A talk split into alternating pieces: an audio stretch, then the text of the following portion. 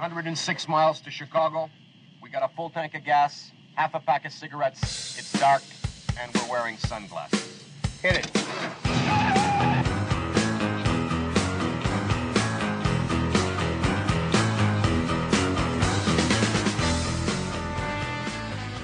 It's your favorite president, or as everybody calls me, the modern day Paul Revere, because the bad hombres are coming. The bad hombres are coming.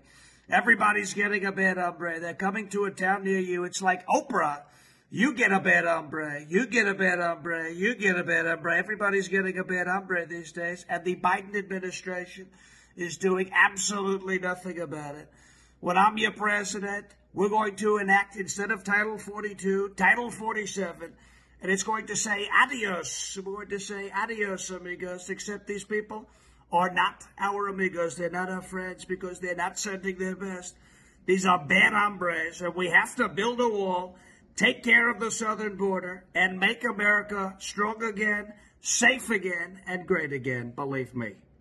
The Texas Department of Public Safety is investigating a group of women for complaining about a man being in the woman's bathroom at the Texas State Capitol. This took place on May 12th, uh, the same day that the Texas House was set to consider banning child gender mutilation. This gentleman goes by the name of Nova Martin. He was dressed in woman's attire, had a pink wig on. A group of women was in the bathroom, took photos, started complaining and saying that they should not be forced to use Capitol facilities with a biological man. Now, this gentleman um, describes himself as America's favorite trans woman, feminist, lesbian, druidess poet.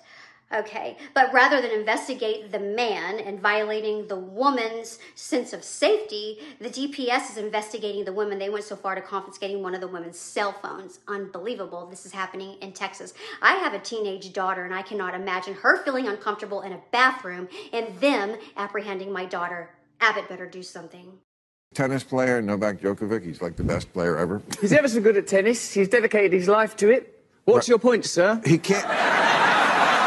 He, he cannot get into America. No. He'd like to be playing at the, uh, I think it's coming up, the Miami Open or something. He is unvaccinated, but he's had COVID twice. See, this, again, natural immunity. Something we always used to understand was like better than the actual vaccine. Somehow that got to be reversed. Head of the Miami tournament, I read a quote for him yesterday. He's trying to get Djokovic in, and he said, There doesn't seem to be any imminent danger imminent danger of a man playing tennis, of a man who's had it twice standing al- alone, a sport where you're alone in the middle of a stadium outside in a country where everyone's already had it. No imminent danger. This country is stuck on stupid.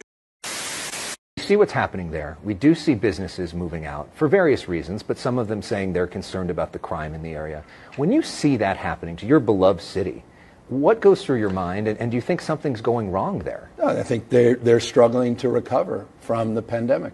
Wait, what? They're struggling uh, to come back. They're struggling with the, the, the, macroeconomic shifts, particularly as it relates to uh, telework, as it relates to what's the future of a downtown. Is it stacking of offices or stacking of people? you serious? But some of them saying they're concerned about the crime in the area. No, I think they're, they're struggling to recover from the pandemic. if you remember flying first year of the pandemic? This guy next to you with eight masks on, somebody with a hazmat suit and a face shield, guy next to you's on a ventilator, just like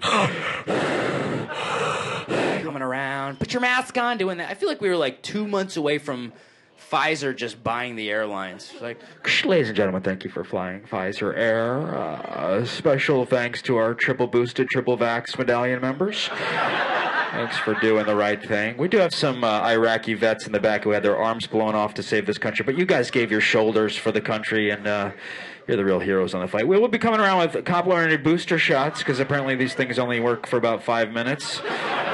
That's our bad. That's our bad. If we find out you're unvaccinated, we will throw you out of the plane once you reach our cruising altitude of 40,000 feet. We'll throw you right over Tampa, Florida with the rest of the terrorists.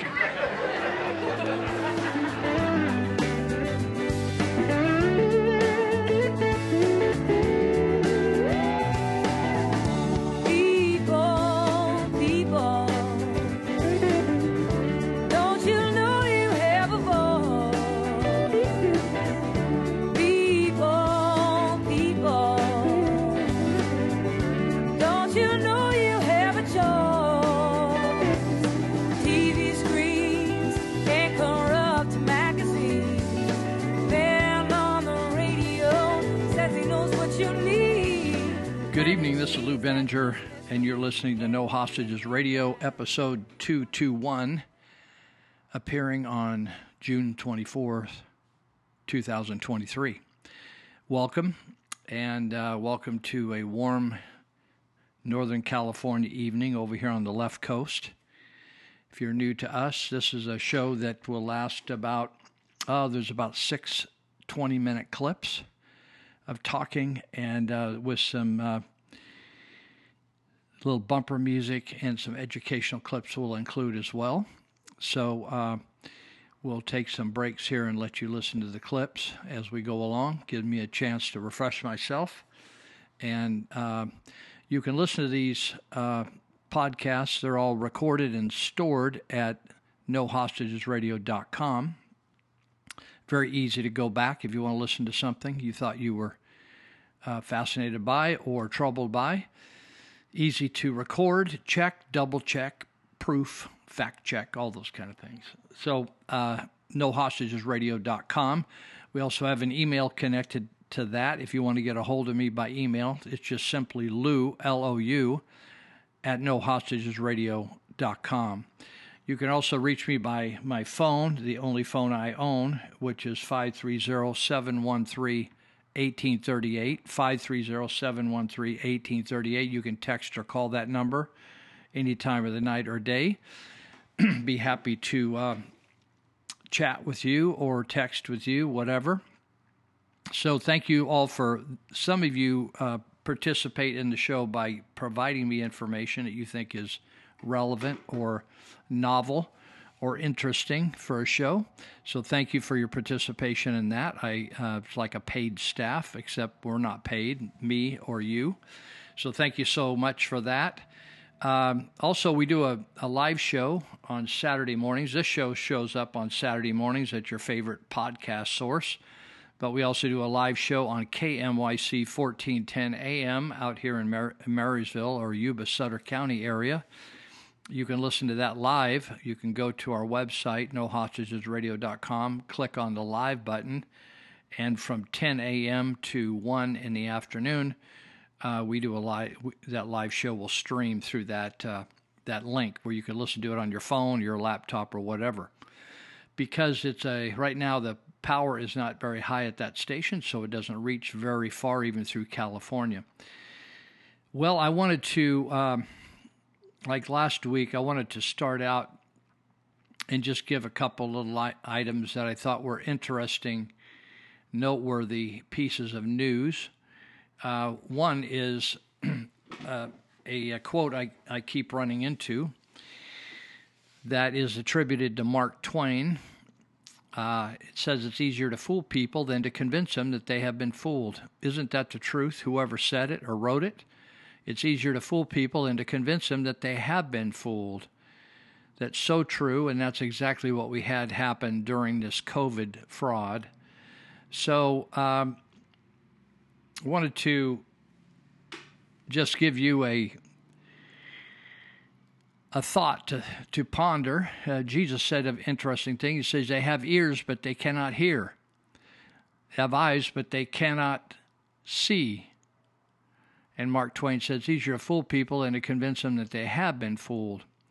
So let me give you a few things I noticed this week that I thought was fascinating. It said the autopsy rate in 2020 reached a record low of 7.4%, the lowest rate between 72, 1972 and 2020, according to a subagency of the CDC. That means of all the dead people,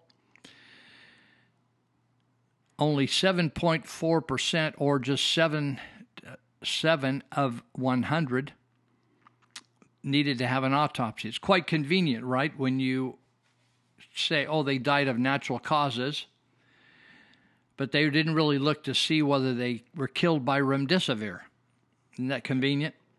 I think somebody had something to do with that. 2020, the lowest year since 1972. Also, we learned this week that JP Morgan agreed to pay $290 million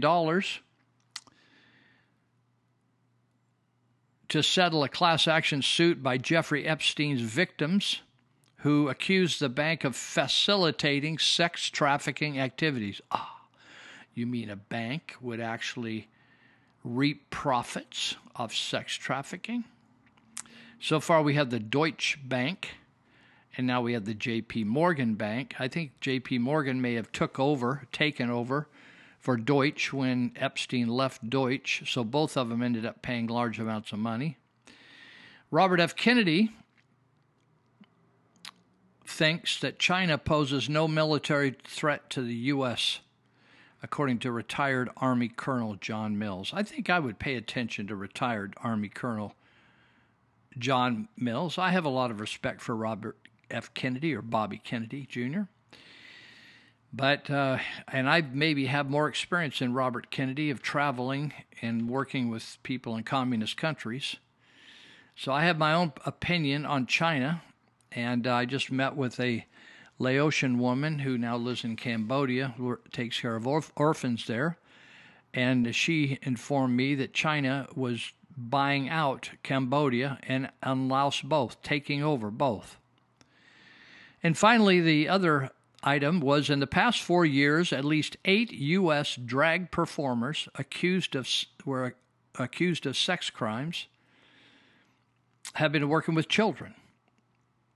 Seven of them were convicted of child sexual abuse, child porn, and prostitution, yet they were allowed to work at drag uh, performer story hour, drag queen story hour. You know, all of a sudden we've given an exemption to homosexuals, and uh, maybe we haven't given it to heterosexuals for performing kinky, perverted acts. But maybe we've given homosexuals and, and drag queens uh, an exemption for their on the edge behavior, perverted behavior, and overlook the fact that they've molested children. Just a thought. Just a thought. We have had an interesting situation happen in California where, you know, it's interesting. Do you know that the FBI they infiltrate groups that they think uh, they want to put out of existence, like the Proud Boys or a militia or uh, a church group. Now they've been infiltrating the Catholic Church. And so what they do is they take one of their people and go undercover, whether it's a drug deal, whether it's moving guns, whether it's moving children or whatever, whether it's uh, trying to organize a tea party, that type of thing. They infiltrate and then they uh, they act like just like one of the the group, and then in the end they convince the group to commit a crime or do something uh, that they hope they could. Uh, they wanted to catch them doing a crime, but when they can't catch them do a crime, they actually help them do a crime, like in the uh, abduction of Governor Ray, uh, Governor Whitmer back in Michigan. So the same thing I, th- I believe has happened in the state of California the state of California was once a conservative state, but now if you looked at the number of registered voters, if you believe that it's accurate, which I believe there's some fraud here, you have 23,500 registered voters in 2010, 76, uh, tw- not 23,000, 23,551,000 of those 7.6 million were Democrats, 5.3 million were Republicans, and 4.3 million were other. If you look at 2022, 12 years later, the voter registration went up from 23, 23 million to 26 million. I'm just going to use big round figures the amount of Republicans actually went down with total voter registration going up. The, the amount of Republicans went down by 100,000. The number of Democrats went up by nearly 3 million. And the number of others went up by 2 million. What we have here is the Republican leadership in California really becoming Dems, Democrats. And they have the Republican label, but they're working for Democrats. Jessica Patterson gets a quarter of a million dollars to lead the California Republican group. I can't find that she does anything. She said one time that she was active in registering in leading the registration of voters, but actually we went backwards in the last 12 years. The populate the number of registered voters went up in the state, but they only went up in the Democrat realm. We have Democrats that are actually Democrat politicians, people that hold supervisorial spots, other spots in the uh, in the state. I said I think I said Democrat. What I meant to say is Republican. We have Republican politicians that actually, instead of re- endorsing other Republicans, they endorse Democrats. It makes me wonder what's going on. They undermine Republicans.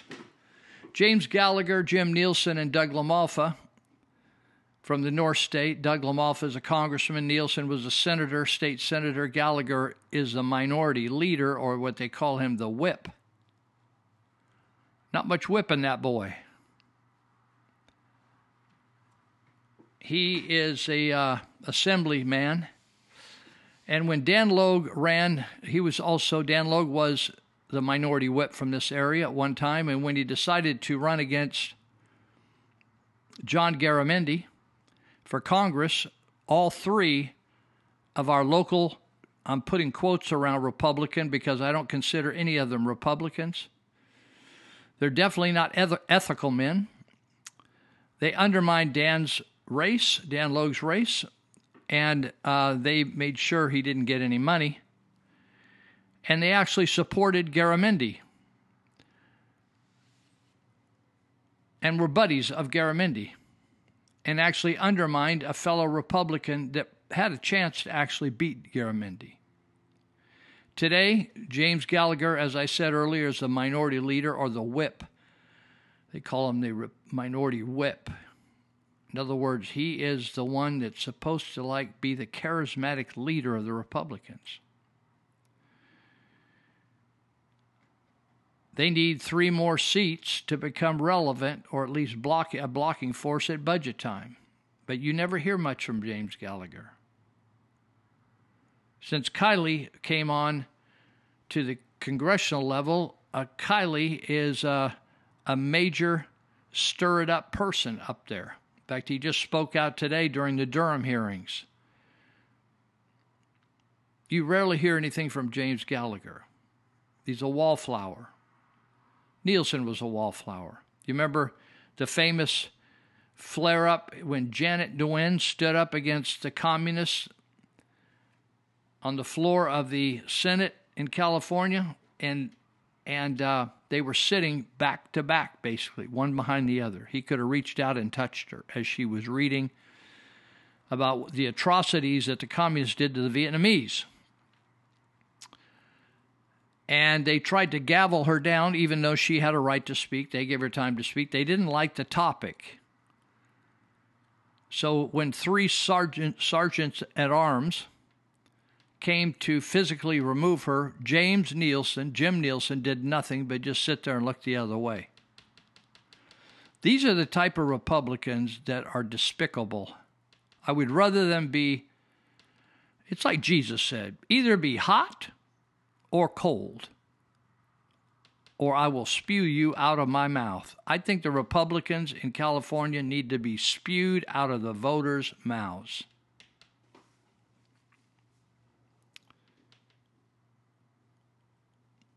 Freddie Rodriguez, assembly member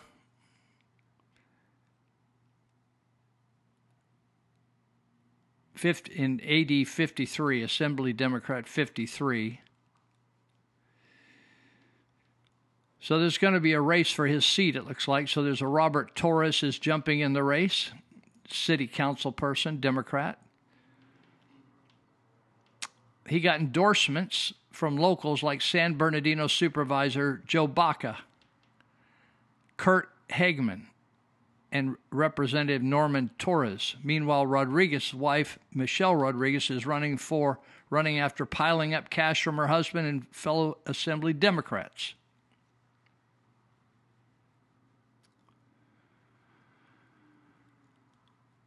So they tell me this Curt Hegman is supposed to be a Republican, but he's endorsing a Democrat. How does that work? Let me see. Curt Hegman is one of the elected Republicans on the San Bernardino Board of Supervisors. He is the former chair of the San Bernardino Republican Party and was elected as a Republican to the state assembly. However, he's endorsing a Democrat. This happens every election now in California because we don't really have a conservative party. We, we've been ripped off. So even though the turnout and the voter registration went up in 12 years from 2010 to 2022, the Republican numbers went down. The voters, the registered voters went down. And of course, the Democrats went way up. We don't have, we have a fraud poser in other words, you ever seen those movies where they find out who the cop went undercover, they figure out who it is, and they start to beat him up? The undercover cop. We have undercover Democrats that are posing as Republicans to make this a one party state. It's called a dictatorship, people. It's called a dictatorship.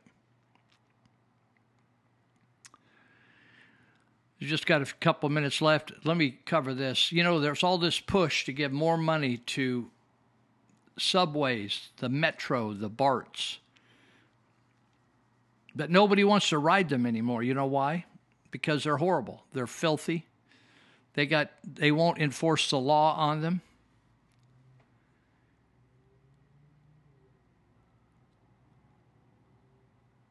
Said one Metro worker revived 21 riders overdosing on opioids.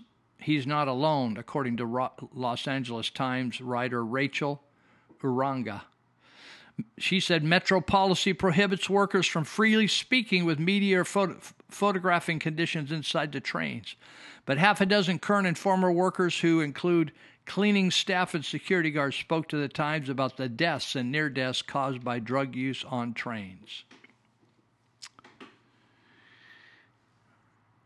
Here they're trying to take our cars away and put us on trains. Nobody wants to ride those trains. This writer said there's grifters. You know what a grifter is? A grifter is kind of a cool word. You like grifter? Not drifter with a D, grifter with a G. Grifter, you know what a grifter is? It's a con man, scam man. The grifters running the Republican Party do not care about winning elections. That happens even locally here. They get all up in a personality deal. They'll put somebody in there that won't even, they're a closet Republican. They'll, they'll endorse them or won't. You know what's even worse is they just won't endorse anybody. They won't throw down. They're just too afraid to throw down and really get serious about this.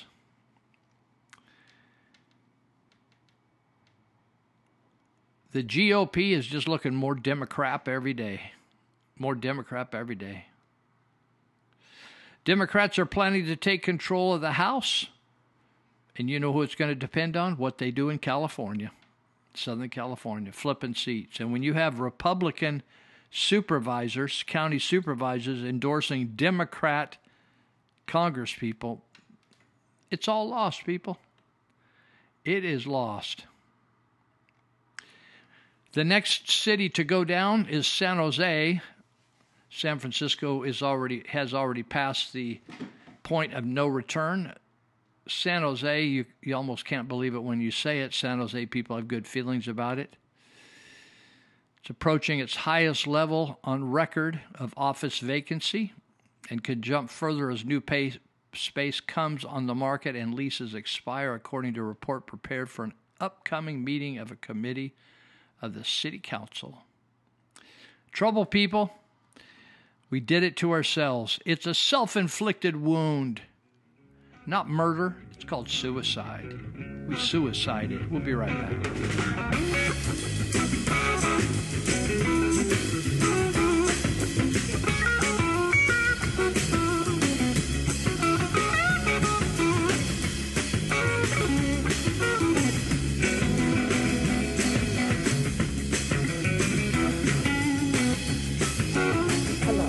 I'm here to speak on behalf of our younger children and their academics.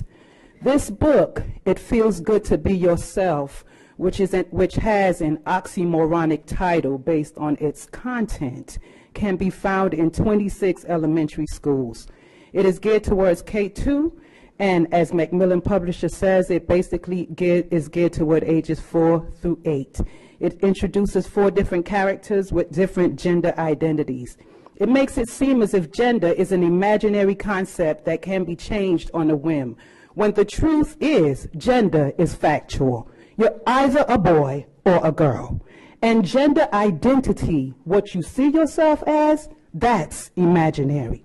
Well, let me read you a couple of things. First character is Ruthie. She's a transgender girl. That means when she was born, everyone thought she was a boy until she grew a little older, old enough to tell everyone that she's actually a girl. Then there's her brother Xavier. Xavier is a cisgender boy. Which four through eight year old knows what cisgender means? Can they spell cisgender? That means when Xavier was born, everyone thought he was a boy, and as he grew older, it turned out everyone was right. He was a boy. Then there's Alex, the friend. Alex is both a boy and a girl. Then there's JJ. JJ is neither a boy nor a girl. Ever since JJ was very little, they never felt exactly like a boy or girl. They just felt like themselves. This is JJ's gender identity. Some girls, some kids feel like girls. Some kids feel like boys. Some kids feel like a little bit of both. Part boy, part girl. Reminds me of that old commercial. Sometimes you feel like a nut, sometimes you don't. Is that okay? Some kids don't feel exactly like a boy or a girl. They feel like neither. Some kids feel that their gender identity isn't always the same. It's often changing. So now are we endorsing schizophrenia? What are we doing? Whether you feel like a boy or a girl or neither, if you describe yourself another way, that is your gender identity. When does this foolishness stop? When you shroud lunacy, insanity, or fallacy in colorful words and pictures to be read to young children, you have created an unsafe um, an unsafe environment since we're talking about safe environment, right? Where does it stop? At this tender age, our children should be learning their ABCs and one, two, threes. Who authorized this? Who told you that you are God? Who gave you permission to tell our children who they are and who they're supposed to be? This is intentional and evil at its core. Get back to what you were elected to do and formally educate our children, not indoctrinate them with left-wing ideologies under the guise of providing a safe and welcoming space. Hear us clearly. We will not surrender our children. Leave our children alone.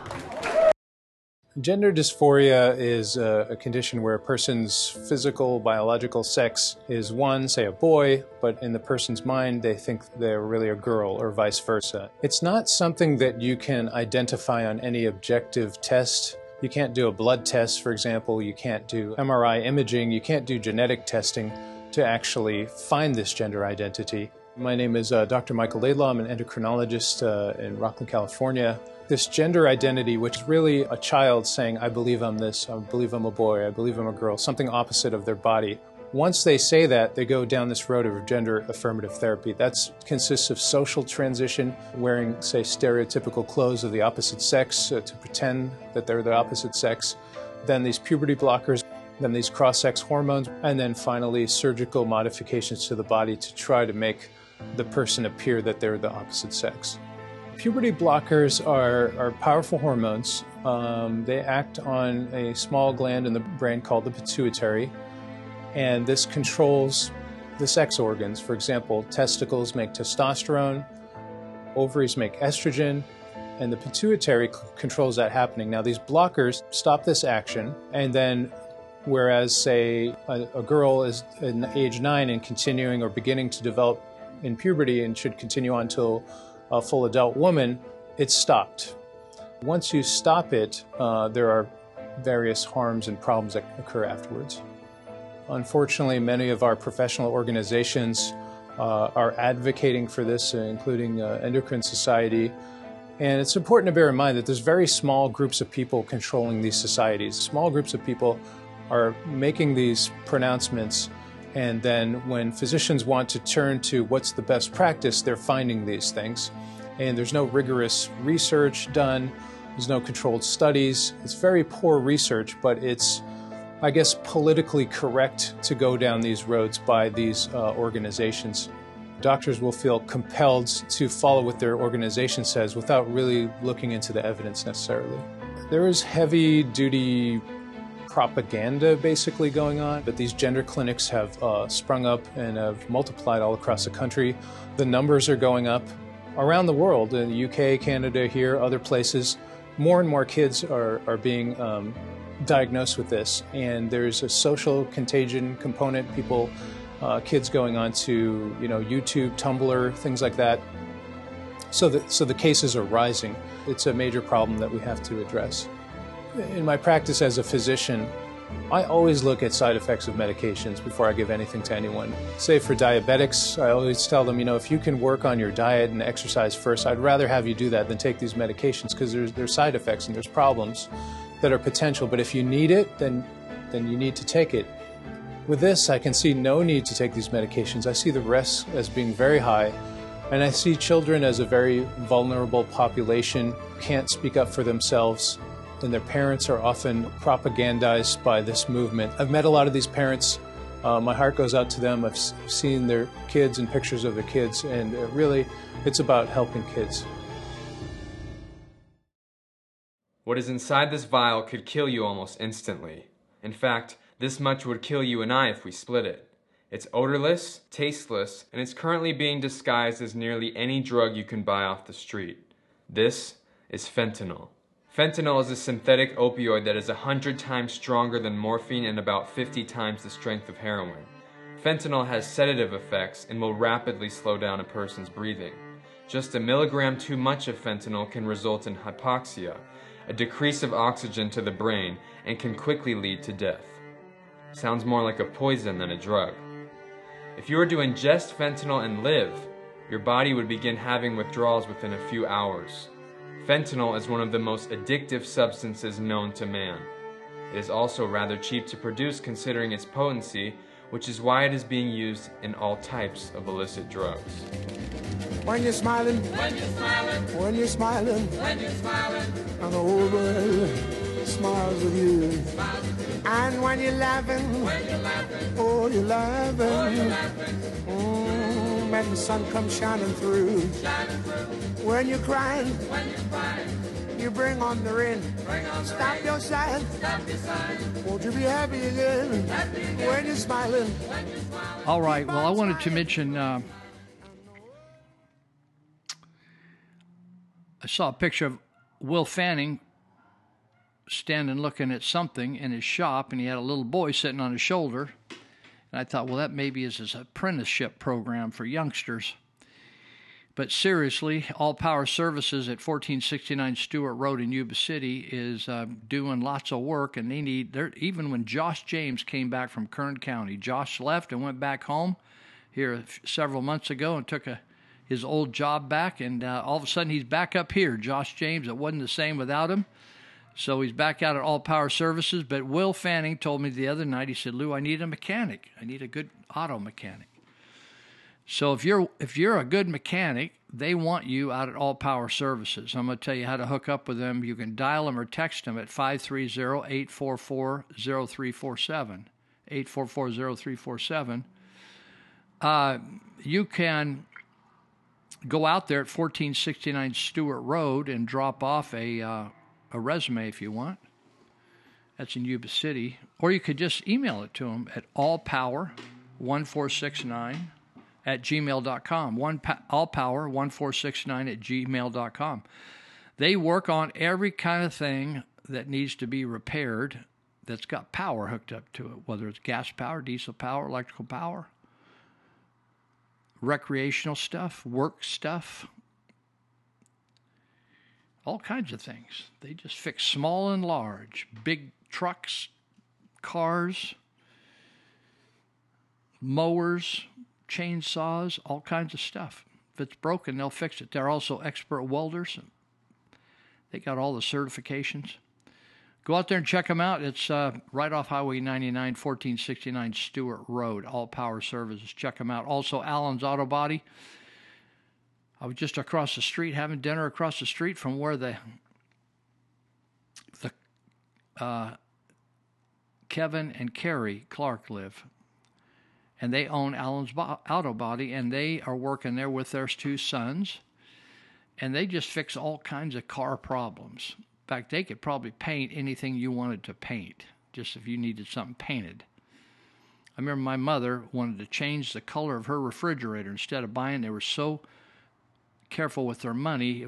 They said, "Listen, this this refrigerator's running fine. Let's just paint it." They just took it to an auto body shop and they painted it. Looked brand new. They might even paint your other items for you. Allen's Auto Body. They're at Teegarden in Sutter in Yuba City. And you can reach them. You could drop in Monday through Friday, or you could just call them, make appointment at 530 671 1057 if you need your car or motorbike, motorcycle, anything repaired or painted, slicked up, they will do it. Okay? All right. I'm going to I'm going to try to get your attention here. I'm going to try to get your attention the best I can. And um, there's a situation with the IRS and the ATF that's really concerning to me. IRS agent was quoted as saying, I can go into anyone's house at any time I want. That is not what our forefathers said, and that is not what the Constitution says. The Judiciary Committee of the United States of America is investigating this agent threatening a taxpayer. He misidentified himself. He used fake identification to approach and threaten a taxpayer, following which House Judiciary Committee Chairman Jim Jordan sent a letter to IRS Commissioner Daniel Werfel wanting more information. The incident occurred on April 25 this year when an IRS agent identifying as Bill House, H A U S, with the agency's criminal division visited the house of a taxpayer residing in Marion, Ohio, according to the June 16 letter. The agent initially lied to the taxpayer that he was visiting with regard to her improper estate filings and that she owed a substantial amount to the IRS. Before his visit, the taxpayer had not received any notification from the tax agency regarding any unpaid dues on the estate. After the taxpayer showed proof that she had paid all the taxes for the estate, Agent House then said that the true purpose of his visit was not related to the estate, but that the taxpayer allegedly had several delinquent tax return filings. He then proceeded to provide documents for the taxpayer to fill out, including submitting sensitive personal information. The taxpayer immediately called her attorney, who asked Agent House to leave her home. The agent responded aggressively, insisting that I am an IRS agent. I can be at or go into anyone's home at any time I want to be. Before leaving her home, House threatened the taxpayer that she had one week to pay off her dues, failing which he would freeze her assets and put a lien on her home, the letter notes.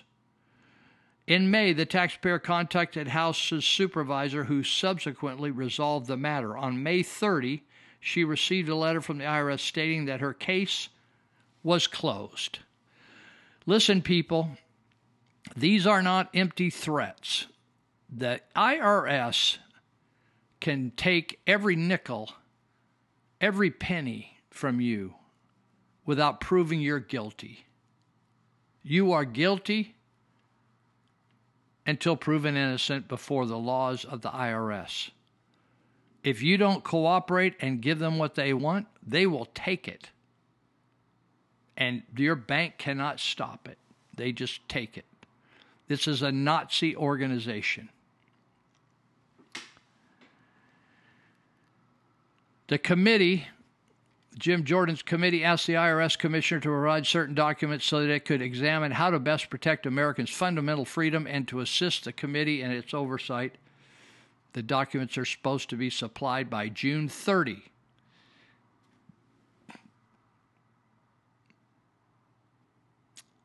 Agent House filed a complaint against an officer investigating him in relation to his visit to the Ohio taxpayer. After House left, a taxpayer called the Marion, Ohio Police Department, worried that she was subject to a scam. This lady was so blown away from the IRS, she called the local police, thinking, This can't be true. This cannot be true. Have how much stuff have you faced during COVID? You think, I can't believe this is America. Are you with me? I have got up in the morning. I said, I cannot, I feel like I'm in a foreign nation.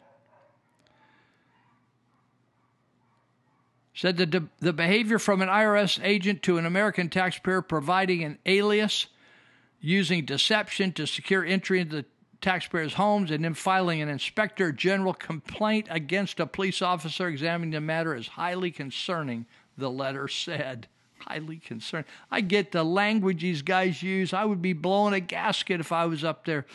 The IRS has previously been criticized for suspicious behavior against law abiding citizens. In March, Jordan questioned the IRS regarding the agency's alleged in person visit to the home of investigative journalist Matt Taibbi. He was the one investigating Twitter suggesting that this could involve potential witness intimidation. Taibbi was one of the, as I mentioned, he, he was the one involved with the Twitter files. In light of the hostile reaction to Taibbi, Taibbi's reporting among left wing activists and the IRS's history as a tool of government abuse, the IRS's actions could be interpreted as an attempt to intimidate a witness before Congress. Here, here. The controversy surrounding Agent House comes as the IRS has been under scrutiny, with many questioning its existence.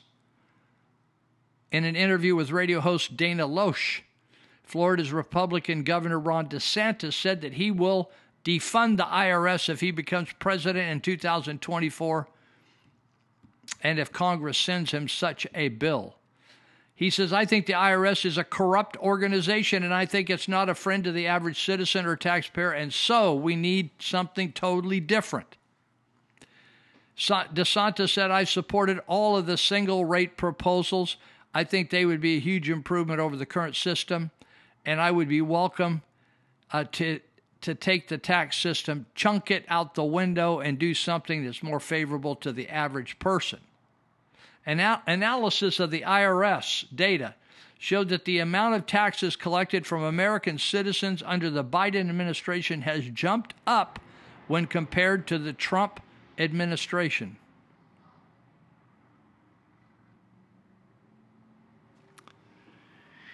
Now, here's the other thing that's concerning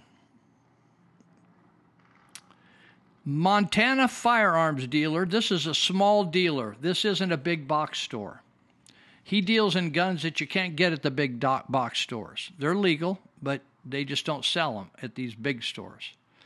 Montana firearms arms dealer sticks to his guns, reopens business after IRS raid.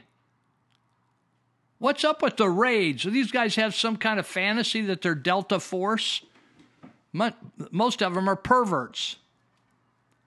20, listen to this. This is a small business in Great Falls, Montana. 20 heavily armed agents seized thousands of documents containing personal information. You would think in his personal information? No, no, no. On you if you bought one of his guns. They took his personal customers' information because he's got to keep all that personal information when he sells a gun, you know?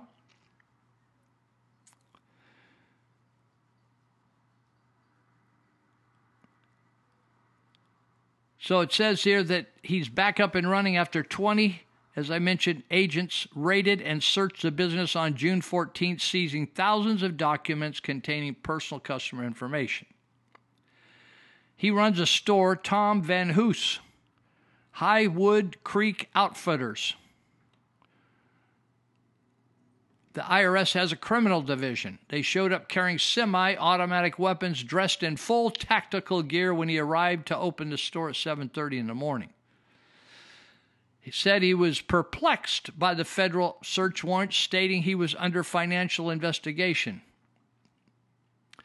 He said they somehow think a small mom and pop gun shop makes enough money to justify 20 heavily armed agents. There is no justification for what happened, he, he said.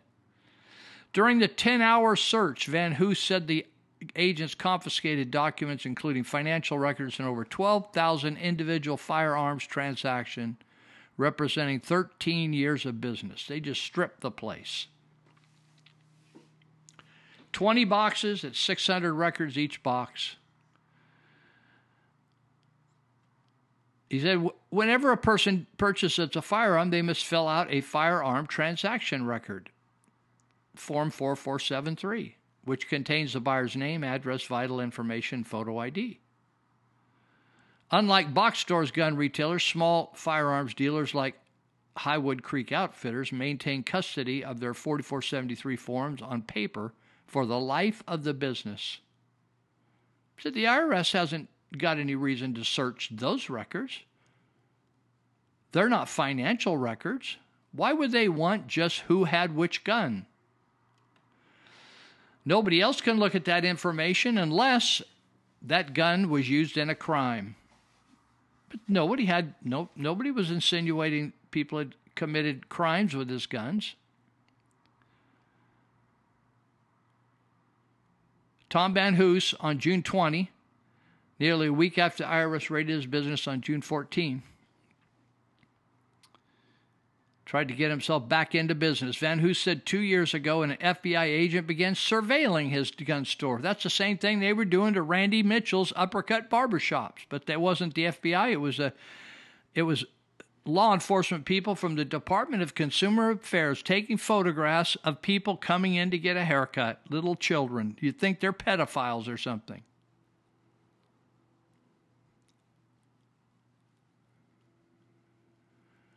So he thought, I wonder what they're taking pictures of. We thought somebody was casing our shop, he said, to rob it. He called the police, who instructed the agent to show the, his identification or go downtown. Nobody knew this guy, said Van Hoos, who found out later his department was on a Department of Homeland Security domestic terrorism watch list. We don't know why, he said. The level of harassment just continues to grow. He said, We sell guns. Most of your box stores won't sell. We have an indoor range. So I guess because we sell the scary guns from the liberal perspective, we got the, on the radar. He said, If you want a legal gun, we will get it for you. We do everything legal, we record everything.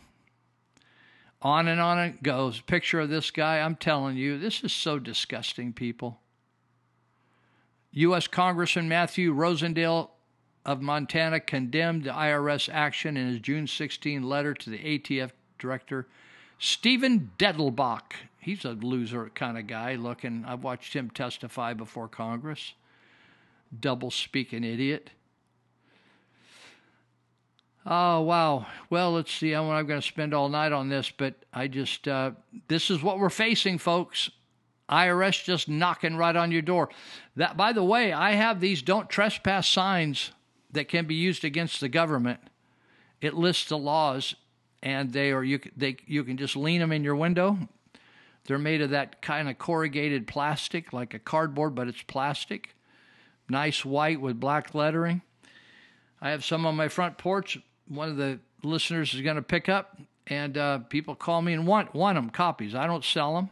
I just give them to you, and uh, put them in your windows. Or you could, I'll give you a little stand. You can stick them in your front yard. And you know the government just they've gotten used to just coming on your property and just doing whatever they want without a warrant. Don't let them do it. You just stand them up, say kick the warrant down or get off my property And if they push on you, just you can you can file a citizen's arrest against them right at the door. There's paper, a little paperwork, but it's not bad. And you just say, "I'm serving you right now. I want your I want your name and badge number, and I'm serving you right now. I'm putting you on citizen's arrest for violating my constitutional rights." How about that?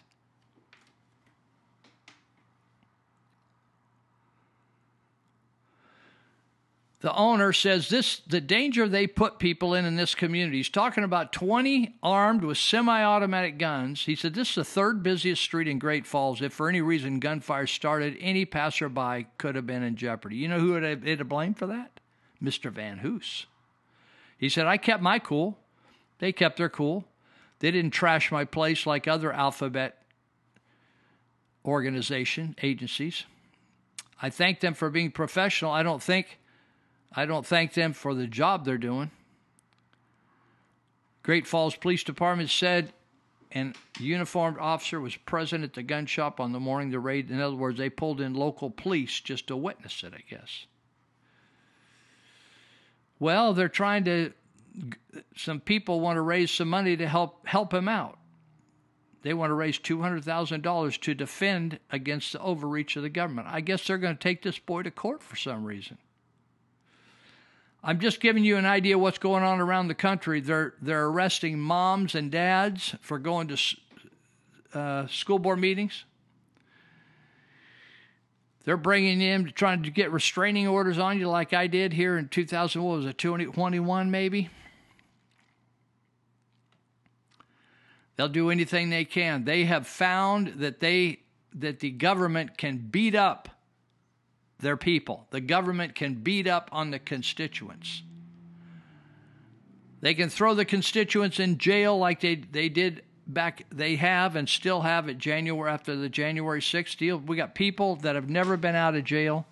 They've never been to court. They've just been sitting in jail since January 6, 2020. It's criminal. We got old ladies in there. We have people with heart conditions in there as if they were terrorists that should be in Guantanamo Bay.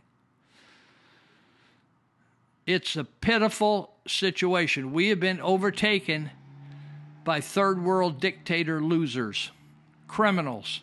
They lie, they molest children, they protect people that molest children, they're paid off by drug dealers. One of the guys that spoke at the recent Bards Fest who worked undercover for the government, worked in Delta Force, said that when he was in Central and South America busting bad guys, he would look at their phones and they or their ro- back is so old back their Rolodexes they'd have names of U.S. and and uh, senators and Congress people or state state legislators. He they would the bad guys the narcotic people narcs cartel narcs. They would have numbers for major leaders in the United States.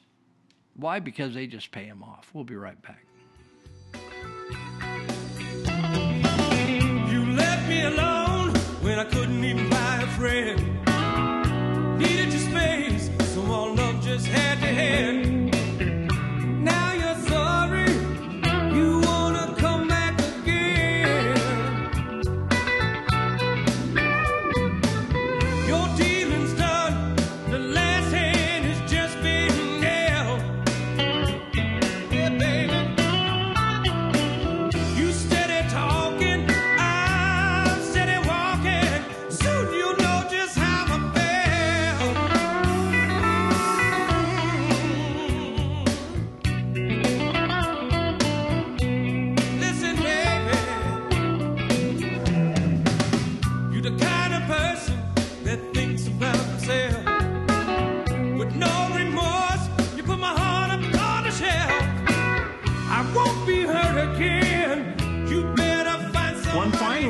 New and is promising is uh, called the RNA vaccine. With RNA and DNA, instead of putting that shape in, you put instructions in the code to make that shape. You put instructions in the code to make that shape. Everything that I'm about to mention is currently being developed by Bill Gates, often in partnership with the CV19 Playbook, MIT, all of which is backed by the United Nations and the Rockefeller Foundation. Due to ongoing mutations with CV19, the CV vaccine currently being developed will alter our DNA through an actual synthesizing of our individual genetic code using mRNA and CRISPR technology, which acts as scissors by cutting DNA at a designated spot and removing or inserting uh, a new sequence with uh, an artificial code to make sure every man, woman, and child complies with the One World Order's mandatory implementations. Gates and MIT are currently developing the Human Implantable Quantum Dot Microneedle Vaccination Delivery System. It's a tattoo for the hand, which will include our identification mark and vaccination records. It needs an enzyme called luciferase in order to make it work. The transhumanist agent on every person's hand will glow with the bioluminescence of the light bearer, a chip you cannot remove with a knife. This tracking system will alter your DNA and it's permanent.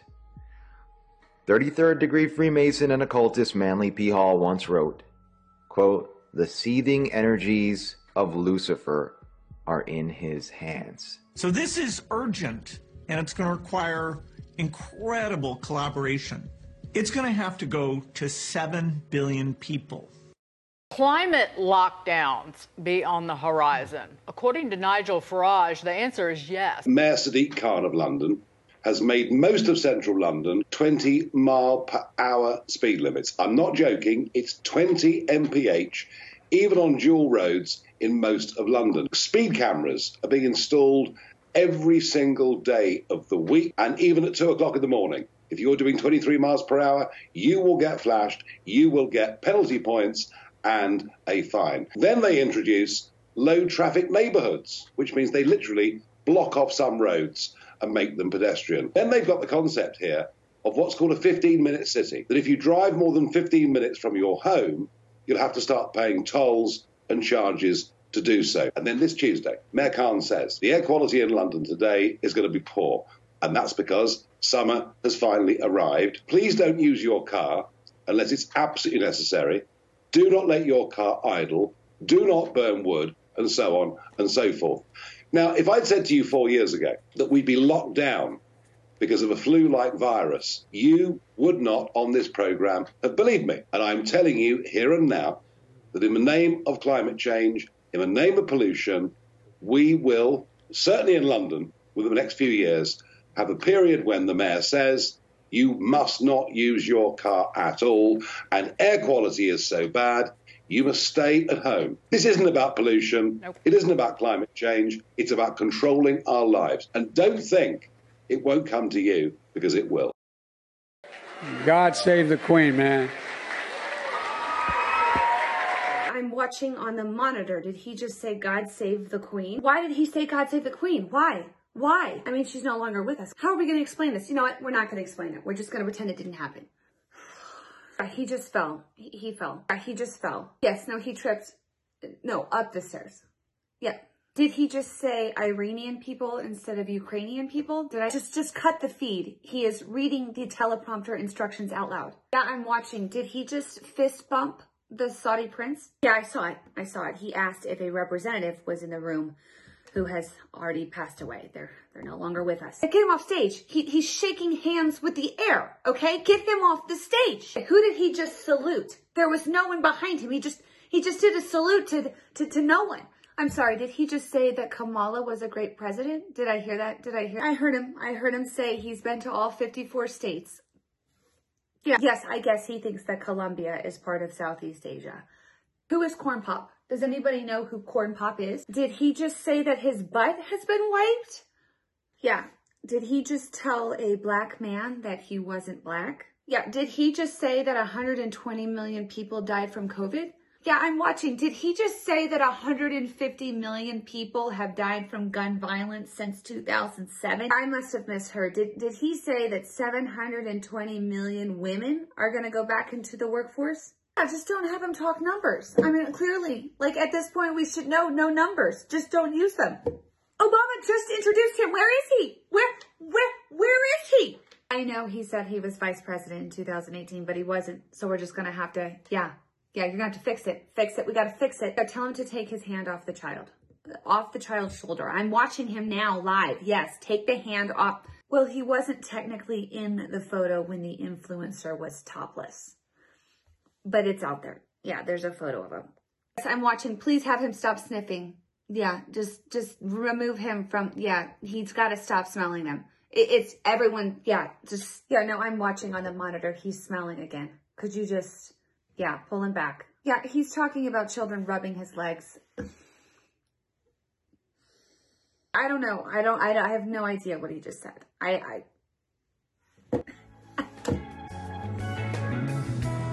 Well, I came to the river and I took a look around.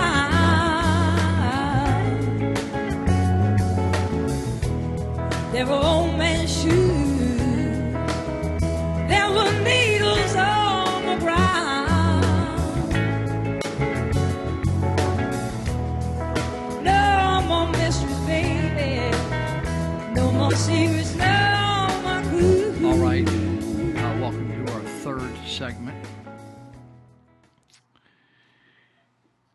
When you have a need for legal care, legal help, maybe you just need some documents done, maybe you need a notary, maybe you need some filing done, responses to some kind of legal trouble, a court case, maybe you need a name change, adoption,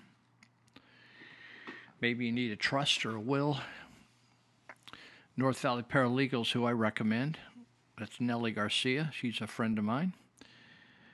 But more than a friend, she's a very sharp lady who gets it done and, and does it uh, easy. She makes it easy. And she's kind and honest. That goes a long ways, don't you think? North Valley Paralegal, she's a lot cheaper than the average attorney and a lot more honest.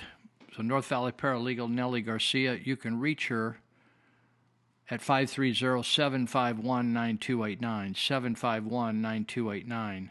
She's at 1110 Civic Center Boulevard, Yuba City. 1110 Civic Center Boulevard. There's a number of buildings there in that parking lot. She's in the 200 numbers, Suite 202A. The sign on the reader board out front may still say Senator Jim Nielsen. They're just slow. The people running that place are slow on getting the signs changed. Just go to 202A and you'll find her. Okay? Easy. Also, want to mention if you have an addiction problem, don't give up on it. Don't just give in to it. Don't think you'll never be the same. Don't think you don't you're never going to have your life back. Don't think you ought to just end your life. We have uh, all kinds of friends, Dr. Cassady and I, who once were in really bad shape, but now they're doing good. Dr. Joe Cassady has been one of the longest serving doctors in this area, was the health officer, is a specialist in addiction issues. So he works at Peachtree Health right now uh, for a few days a week, just to help. Mainly, he'll he'll take anybody. He'll he'll treat you your family members, but he really likes to work with addicts who who are at the last down long yardage and need some help. You can call Peachtree Health at 530 749 3242. 749 3242. If for some reason it's difficult to make that appointment through that device, they have an auto attendance system, which is a pain. If you happen to get through, just ask for Dr. Cassady, and when they say, Why do you need to see him? just say addiction. That's good. And he will help you. If you have problems, he's willing to take a text from you, one text during the day, not blow up his phone, 530 682 8648. 682 8648. Just text your name, your phone number, and addiction, and he'll call you back. If after a couple hours you never hear from him because he's t- taking patients all that day, or maybe it's on the weekend, he might be with his family doing something, just dial me up. You can talk to me or text me, and I'll, I'll hook you up, and uh, I'll make time, night or day. Lou Binninger, 530-713-1838. That's si- simple, 530-713-1838. We'll make this happen. I don't care what your addiction is, fentanyl, any of the opiates, meth, any other kind of drugs, cocaine, doesn't matter. Doesn't matter. We will we will work with you and get you the help you need, okay? Don't give up. We're not giving up. Don't you don't give up. So uh, let's work at it. All right. I wanted to. Uh,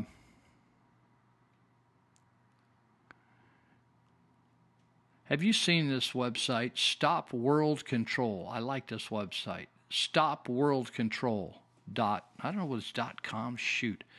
I don't know why it does that. It just it it doesn't give. Let me see if it has it listed here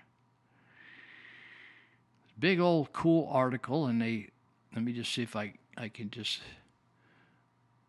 put it in my browser and see if it'll do something supernatural. Stop world. How about spelling it correctly? Start world control.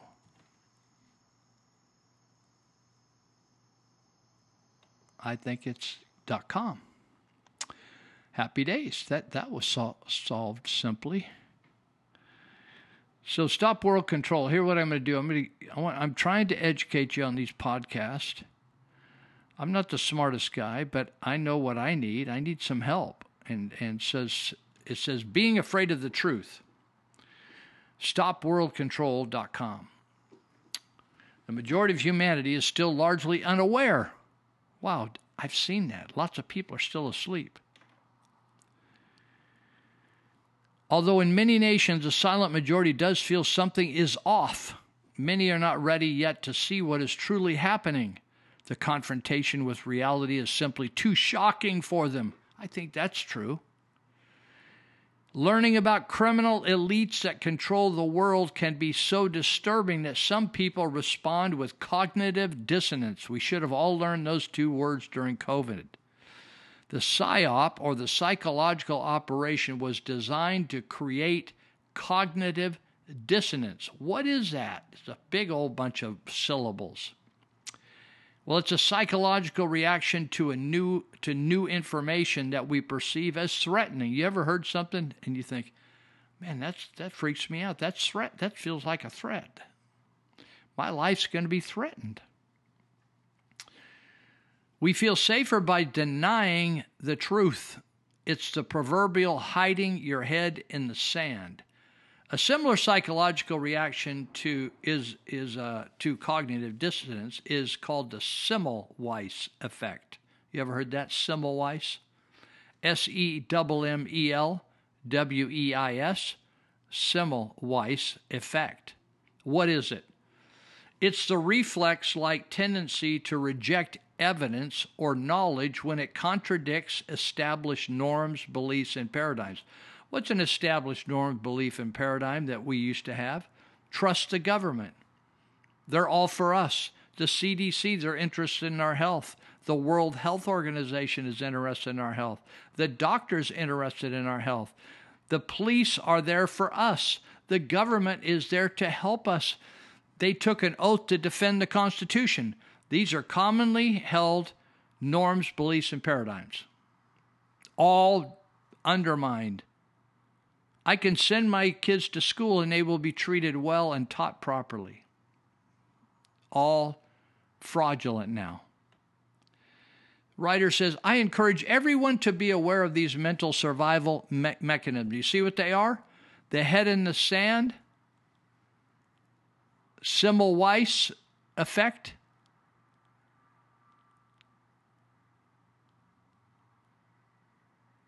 Did you hear what he said? They said they're mental survival mechanisms. Stand six feet apart, wear a mask, don't touch anybody, wash your hands. Don't go out, stay at home, don't go visit grandma. These are psychological operations to create cognitive dissonance.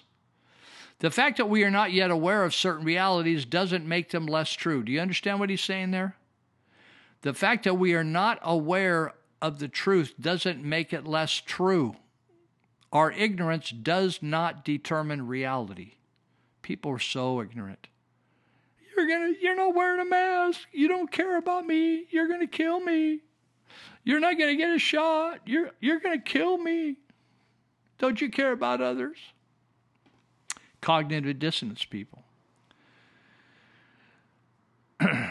one one key element in our time that that exposes what is going on in our world is the grand jury, organized by the world-renowned inter- attorney Dr. Reiner Fuellmich or Fuellmich. In fact, Reiner has a ranch in Northern California. I don't know the exact location. But it was here that his wife said, Reiner, you need to go back to Germany and you need to file an action against these people, these corrupt cabal weirdo Frankensteins. As most of us know today, hundreds of the world's leading scientists, as well as officials from the WHO, United Nations, and the military, CDC, Pfizer, etc., have all testified before a grand jury about the plan to submit all humanity to a totalitarian system of suffocating control, which is executed, executed under the guise of health care, climate change, and other manufactured crises. Economic collapse, energy crisis, war, on and on and on and on. You didn't know it, but there's been a grand jury hearing from these people and subpoena, subpoenaing them. The revelations from the first sessions in the grand jury were summarized into an easy to read document called Grand Jury Evidence Number One, which has been distributed freely through Stop World Control. You want to read it? You want to read the truth about what was behind on COVID? These are attorneys and doctors asking the hard questions of these people who are behind all this evil. You could go to stopworldcontrol.com. Then there's I, I'm looking at the cover to it right now. It says grand jury evidence, and then the, the number one in a circle says lawyers, a judge, and top level experts from WHO, United Nations, etc., CDC, Pfizer reveal evidence of an age, agenda for world tyranny executed under the guise of the COVID 19 anyway, it lists, it shows all the photos of the people involved, and uh, very easy to download. He says, I want to stress that this document does not contain any unfounded theories. Everything present presented is a fact historical fact, geopolitical fact, scientific and medical fact, backed by data and confirmed by all the experts participating in the grand jury, as well as thousands of other experts we are connected with around the world. This guy says, I hold a master's degree from University of Science and Arts in Belgium in the area of media and communication. I received a very rare permanent visa into the United States for exceptional ability. This kind of visa is exclusively granted to top experts who are recognized as world leaders and innovators in their field. Now, listen, don't stay stupid. Or someone said, don't stay stuck on stupid. Go get that report and do your own research and quit watching these uh, mainstream media shows. Educate yourself. You can download if you have a computer. Looks like they're giving it away for free. Just printing it off or down saving it on your computer and then pulling it up and reading it. You don't even need to print it. Just read it on your computer. He said the fact that the mainstream media is not talking about this report does not mean it isn't true. It's just the opposite. If the mainstream media says the color over there on that boat is red, you can guess it's not. It's something other than red. They are liars. They are being paid to lie. It's just not they got up in the morning and said, I think I'm going to make up stuff. They are being paid at every news agency's even some of you that used to listen to Fox, or maybe you still do, and you think, oh, I like that person. These they have an agenda there. They are firing people that, that step outside their agenda.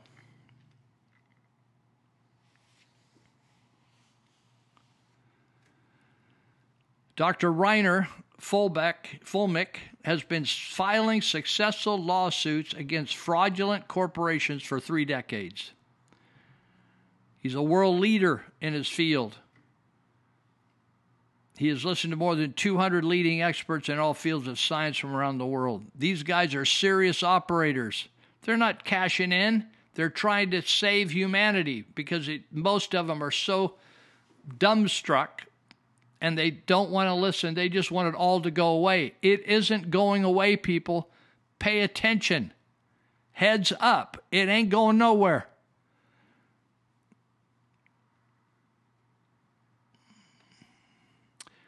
He says, Be aware when the intelligent part of humanity is silenced. You, you, notice a lot of people getting silenced? Top medical doctors that said, This ain't right. Nothing about this is right. So, whenever intelligent part of humanity is suppressed and rulers demand unquestioned obedience from an uninformed population, you can be sure something nefarious is at work. The criminals who threaten our world. You remember I used I would call Dr. Phuong Luu a criminal. She is, as well as the supervisors. This is one of the top criminal attorneys in the world that that goes after corporate fraud. He said the criminals who threaten our world thrive on the ignorance of the public. That's why they censor and discredit all information that has the ability to educate people. Fact checkers are trained and deployed by, by the criminals to suppress the massive worldwide exposure of truth. It's interesting that fact checkers will never challenge the proven false narrative of the mainstream media. Do you ever notice that? They are working for the same people.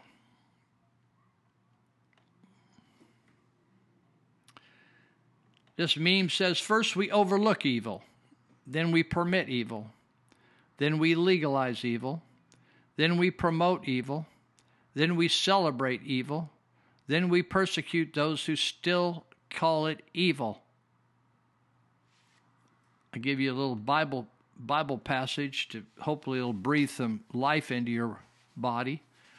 It says woe. When you see woe in the scriptures, that's bad. Woe. Woe unto you!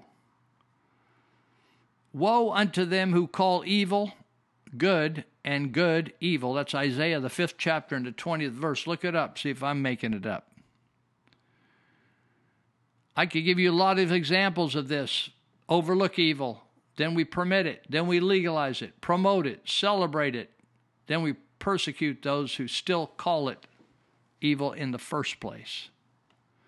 That doesn't describe America.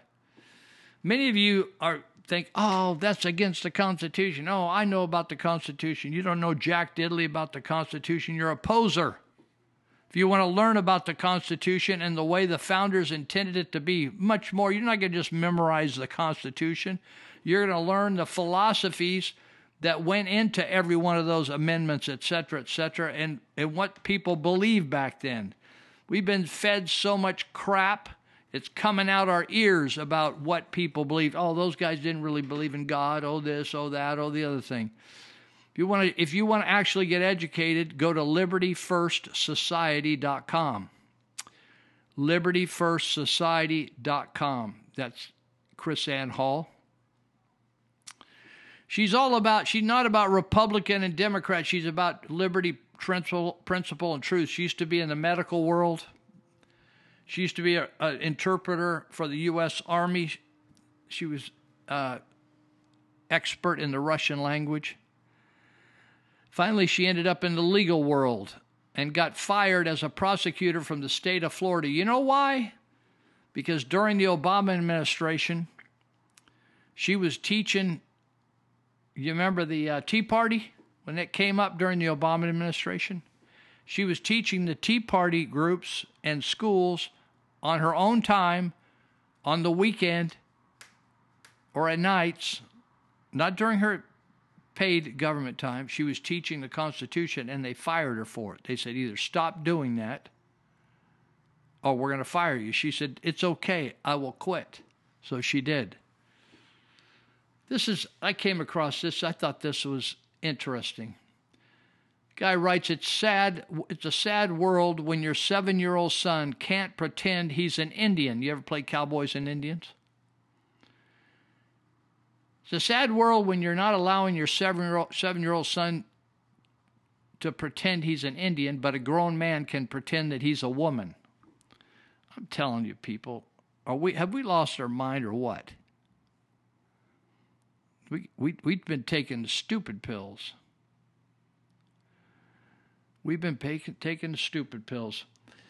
We're going to be right back, and uh, we'll start the second half of the show. Get organized here. Make sure I do all this right for Tanner Martis when he takes over and does his part on the show. Be right back.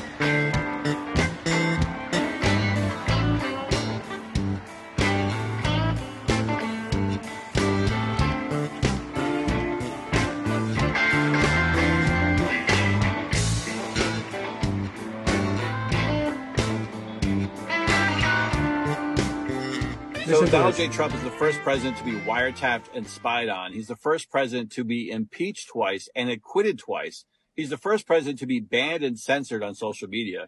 He's the first president to have his home raided by the FBI. And he's the first president to be indicted by a grand jury. I don't know about you, but I'm supporting the guy with the most impeachments, indictments, Same. and lawsuits because that's the guy they clearly fear the most. And at this point, you kind of have to start asking yourself, why? I mean, seriously, what won't they do? Let me know your thoughts. I had to do one of those uh, diversity training meetings. Anybody have to do those at work? This is what's so weird about it all. It's white people telling other white people how to talk to black people. That's fing off. That's a little off, isn't it? But I had a 21 year old white woman tell us how to talk to the minorities, and it really started to screw with me. Right after the meeting, I go up to a black employee. I was like, "Hey, uh, Ray, I just want to let you know, man. Um, I see you. I hear you. Let's go. Brian should he beat the shit out of me, right? I don't know what. I don't see how it's how this is helping. And now, for the Institute on the Constitution, here's Michael Anthony Peroutka with The American View. Independence Day. It is on this day that we celebrate the bold declaration whereby Americans before us, relying on their belief that their right to life, liberty, and property were gifts of God, resolved before Him to sacrifice their lives and fortunes for the benefit of their loved ones and for generations to come. John Adams predicted that this day would be remembered and celebrated as the Great Anniversary Festival. Adams said the day ought to be solemnized with pomp and parade, with shows, games, sports, guns, bells, bonfires, and illuminations from one end of the continent to the other. In this much, one might say that we have followed the advice of our second president. But Adams also said that the event ought to be commemorated as the Day of Deliverance by solemn acts of devotion to God Almighty. And I believe that it is here that we Americans have disappointed the memory of Adams. You see, John Adams expected and trusted succeeding generations to continue to defend innocent life. But the murder of over 60 million Americans in their mothers' wombs is evidence of America's betrayal of that trust. So on this Independence Day, I pray for God's mercy on a wicked generation and for renewal and revival and a restoration of a republic that honors its fathers by protecting its children. This is Michael Anthony Peroutka for Institute on the Constitution, bringing you the American View.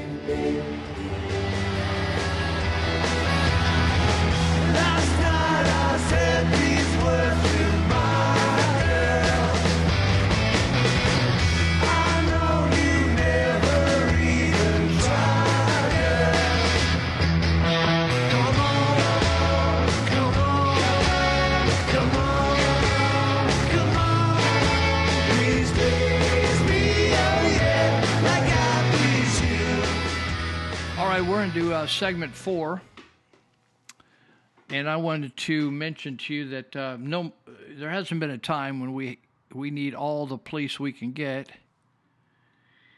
and we need dogs. I got people around me. Everybody's got a dog. I don't have a dog, but they're barking and they're all they're trying to protect their owners. We got police around. Now we have all these security groups. I, when I was a kid, I don't even remember hardly any security businesses. Now there are quite a few of them. One of them in, in started in Yuba County's Elite Universal Security. A guy named Monty Hecker got out of the Air Force, started himself a business, and it's growing all the way up to the Oregon border, all the way across California, up up north here. So he's got he's got a couple things going, just like old Will Fanning. Monty said, uh, "I could use some people working over here. I could make some. I need some more guards. I can make guards of them." So you might think I, you know, I retired from whatever I was doing. I wonder if I should do that. You could go over there, maybe do half half a week, like do a twenty hour week or something. So you might check it out, Elite Universal Security, if if you uh, are a hard worker, you're a person of integrity. Uh, age is not an issue. If you're an older person, maybe your retirement age, they could use you. Elite Universal Security, I'll give you a phone number, and you could dial them up and uh, it's 530 749 0280. Very simple 530 749 0280. Or you could go to their website at eliteuniversalsecurity.com, check them out. But if you need somebody to help you with some security issues, I have all kinds of people, and we got homeless people sleeping on their front steps of their office. We got them in the back steps. I've I've had them all over downtown Marysville. Here, it's a big, big problem. They're sleeping everywhere. I've had to run them off property a couple times. I've had to have some come to Jesus conversations with them, addicts. I said, "Hey, I'll get you into rehab. Let's go get it. Let's get it handled." But uh, if you need some help, any kind of security needs, just give them a call at 530 749 0280. You may have a farm, ranch, maybe you've got a manufacturing plant, people are stealing stuff from you left and right. They will solve it. They'll also help you on how to handle a gun. They, they can train you how to do that. They have their own range. They know if, if there's any permits needed, they can help you with that. Check it out. Also, wanted to mention uh, the plumbing doctor. Uh, they have a plumbing business here in Yuba Sutter counties. They got a lot of vans. They got a dispatch center. They get it on 530 671 9111. 671 9111. They will take care of you. And they will, uh, you know, it's always inconvenient to have a plumbing problem. Man, it's hard. We, we take it for granted when it works, and 99% of the time it's just working flawlessly. But when it goes down, the water line gets a leak or something, the hot water heater blows up, or credi- credible stuff. Uh, this is your opportunity. You can get it fixed once and for all. All right. So let me let me get oriented here. Get me back down to where I was supposed to be. Uh, okay. Everywhere you're looking now says Fauci lied, Fauci lied, Fauci lied. says scientists discover first victims in COVID 19 pandemic were researchers from the Fauci funded Wuhan lab. You know, usually people talk about places, people, places, and things. I don't know nothing about it, but I've been up to Wuhan. Yeah, I've been up there. I I think we've eaten at some of those, bought food at those wet markets. I might have been right near that virology lab. Tony Fauci paid everybody off. He bribed everybody. They, he just made prostitutes out of scientists and media left and right. He had a he, he is Frankenstein. He's like Dr. Frankenstein. January 31, 2020, Danish born, British educated scientist Kristian Andersen. Man, that's a familiar name. Kristian Andersen. He emailed Tony Fauci saying that the virus, he thinks, came from a lab. This is just between him and Tony. jan First of 2020, right in the thick of it. Remember, they were saying, we think it came from a wet market. Oh, we think, we don't know where it came. Well, I'm not sure. Kristian Andersen, he was studying it. He said, virus looks like it came from a lab, Tony. Kristian Andersen says some of the features look engineered of this virus and the genome looks inconsistent with evolutionary theory. Oh, Kristian Andersen was just being tr- naive and honest. Then on February 4th, 2020, that's just a month later, Tony called him, and British scientist Kristian Andersen wrote that the lab leak theory was a conspiracy theory. It only took one call. What did they talk about? You have any idea? It just took one call and he flipped. He said, Oh, no, that doesn't look like a lab deal. Mm-mm. Bring in the bats, bring in the wet market. Kristian Andersen said the main crackpot theories going around at the moment related to this virus being somehow engineered. This is after he wrote Tony Fauci. We have the emails, folks. He says it's demonstrably demonstrably false to think that it was engineered, but he actually studied it and believed it was engineered and told Tony Fauci that. It, the difference, what happened between January 31, 2020 and February 4th, 2020? Actually, I said it was a month. It's actually only five days. Tony Fauci called Kristian Andersen and ordered him to publicly say that the COVID virus was not lab made.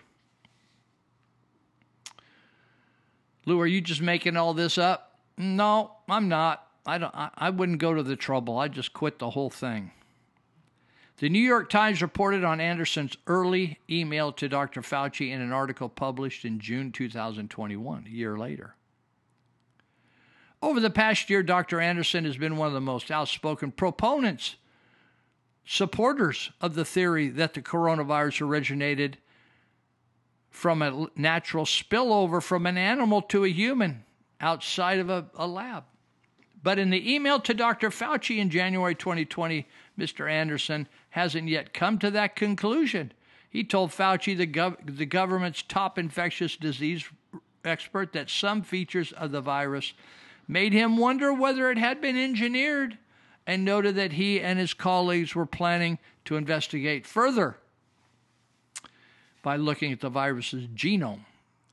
The researcher, pub, the researcher, published those results in a paper in the scientific journal Nature Medicine on March 17, 2020, concluding that a laboratory origin was very unlikely.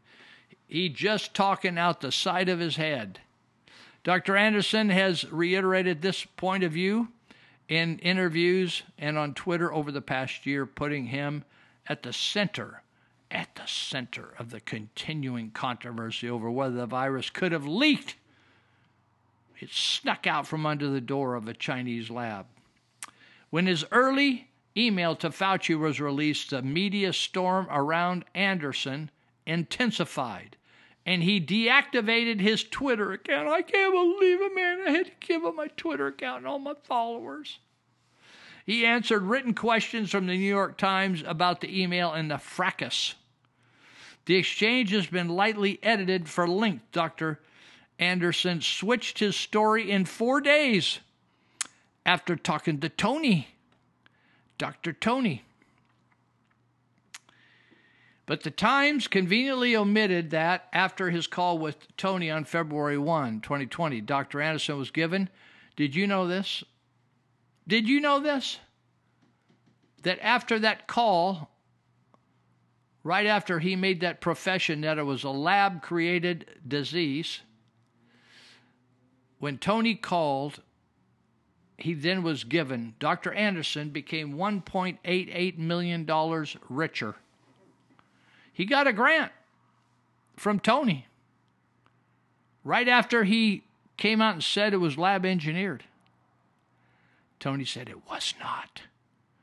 And to prove it, I'm going to give you 1.88 million and I'm also giving you 16.5 million in funding from NIAID, Dr. Fauci's personal piggy bank.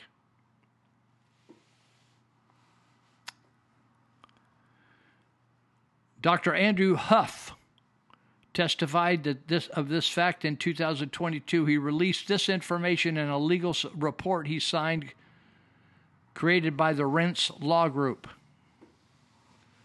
Dr. Huff reported that Dr. Andersen's finding at the Scripps Research Institute increased, sorry, funding increased from 393,000 and change per month, per month, per month, 393,000 it increased to $800,000 per month.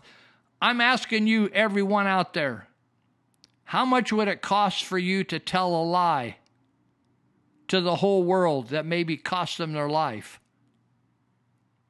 But you would never have to be held responsible for it for their murder. Could I buy you off for 800 grand, 500 grand a month? Could I buy you off for 50 bucks? I have all the original paperwork right here in this in this document that I'm talking to you about.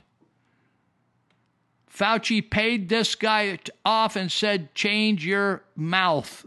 Tell a different story." We don't know how it happened. It wasn't in the lab.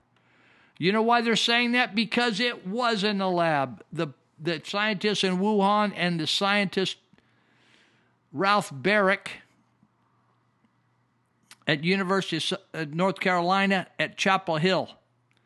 That lab, they made it. Both places. Dr. Andersen was not alone. Dr. Fauci's bri- Dr. Fauci bribed numerous doctors to keep them quiet on the origins of COVID-19 pandemic that he funded. He built it. He built it. He designed it. Now there's evidence that the first COVID 19 patients were researchers in the Fauci funded Wuhan lab. They got sick over there, it got loose. They were not careful and they got the first doses of this jacked up, improved virus to be stronger, more potent to the human being. Fauci, they say, was lying the whole time, and millions died around the world because of Tony Fauci. This isn't the first time he killed millions of AIDS patients. Same, same. Even the people that studied SARS, I can't remember the year SARS started, maybe around 2003 or something. I didn't know what SARS was, and I had a team. We were flying into China into Hong Kong, and then we're going up into China and over to Vietnam, and everybody's masked up. Oh, SARS this, SARS that. People are dying in these high rises. And we just ran around town. I said, I'm not going to wear no stupid mask on my face. I can't breathe with that thing. I just threw them down on the ground. Everybody's putting hand cleaner on their disinfectant on their hands. You had to wipe your shoes on on mats that had clean. Just ridiculous. After years of officially official pronouncement to the contrary, significant new evidence has emerged that strengthens the case that SARS-CoV-2 virus accidentally escaped from the Wuhan lab.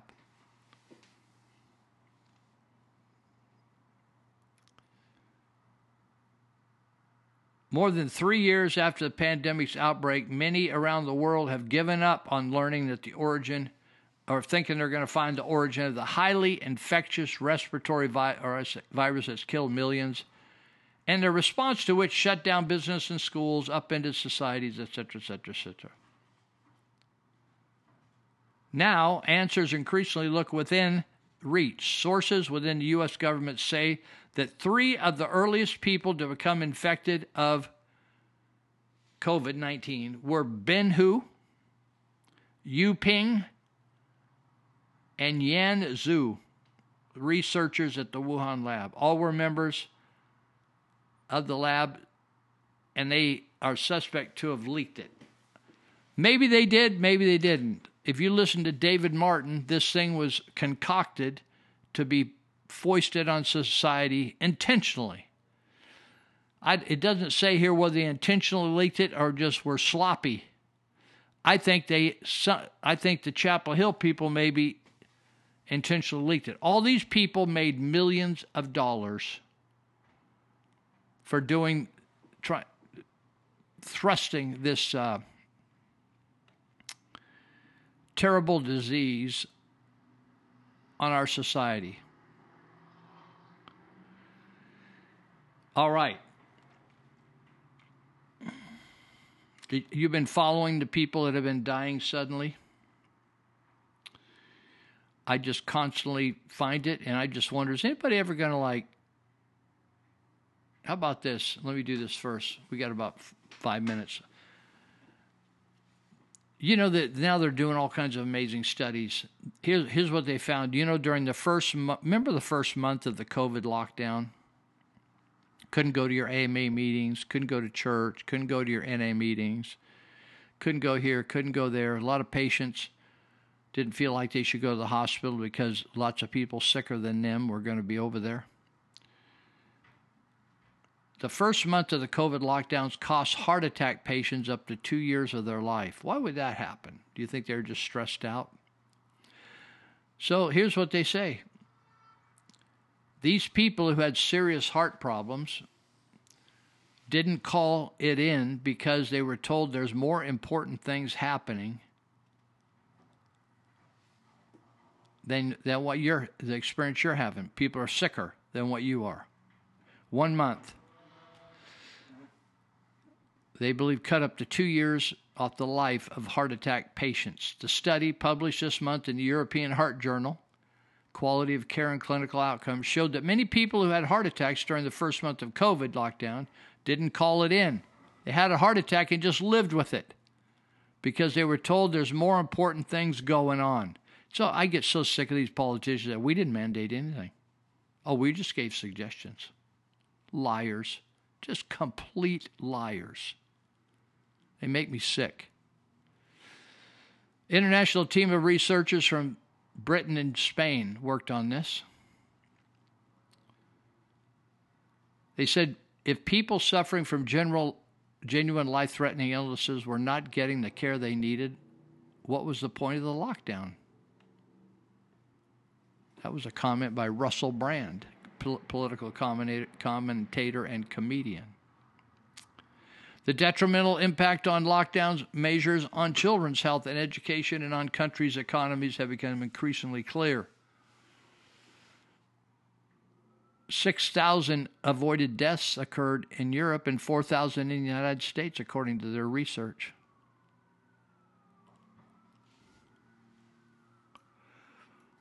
Some deaths appear more important than others, more expedient, expedient, more profitable, more beneficial to state and corporate power.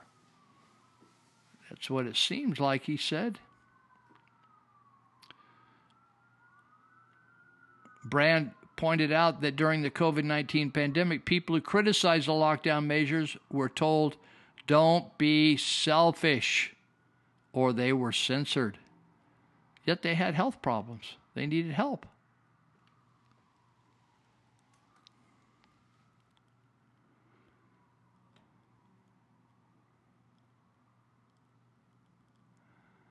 Yep. I want to get down here. Let's see how we just got a minute or so left. So we got a few people that died. 45 year old Houston rapper called Big Pokey drops dead on stage right during the live performance. You can watch him drop, drop dead if you Google, Google it or duck duck go it and look for a Houston rapper Big Pokey. He probably got it all over the internet. You can watch him fall right over. It's called Sudden Death, the jab. And then we got, uh, oh, we got another guy. We got this cool guy, really sad. Legendary Australian cricketer, Shane Warne. Sudden death said likely partic- precipitated, precipitated by COVID mRNA vaccine, leading doctors conclude. Why would they conclude that on him? Because this guy was so outspoken, loving that jab, said, bring that jab over here, bring a couple of them. 52 year old Shane White. This guy was in, he, he was one of the top baseball players. I call it baseball, they call it cricket. Was found unresponsive in his hotel room by one of his friends who tried to wake him up for dinner, urging him. Uh, they tried CPR for 20 minutes, etc. Rushed to the hospital, died. Shane Warne was an advocate for the COVID 19 vaccine and for wearing a face mask. Warren, Warren received two doses of COVID 19 vaccine and got infected by the virus last August. He got, got shot and he got affected. I'll be right back.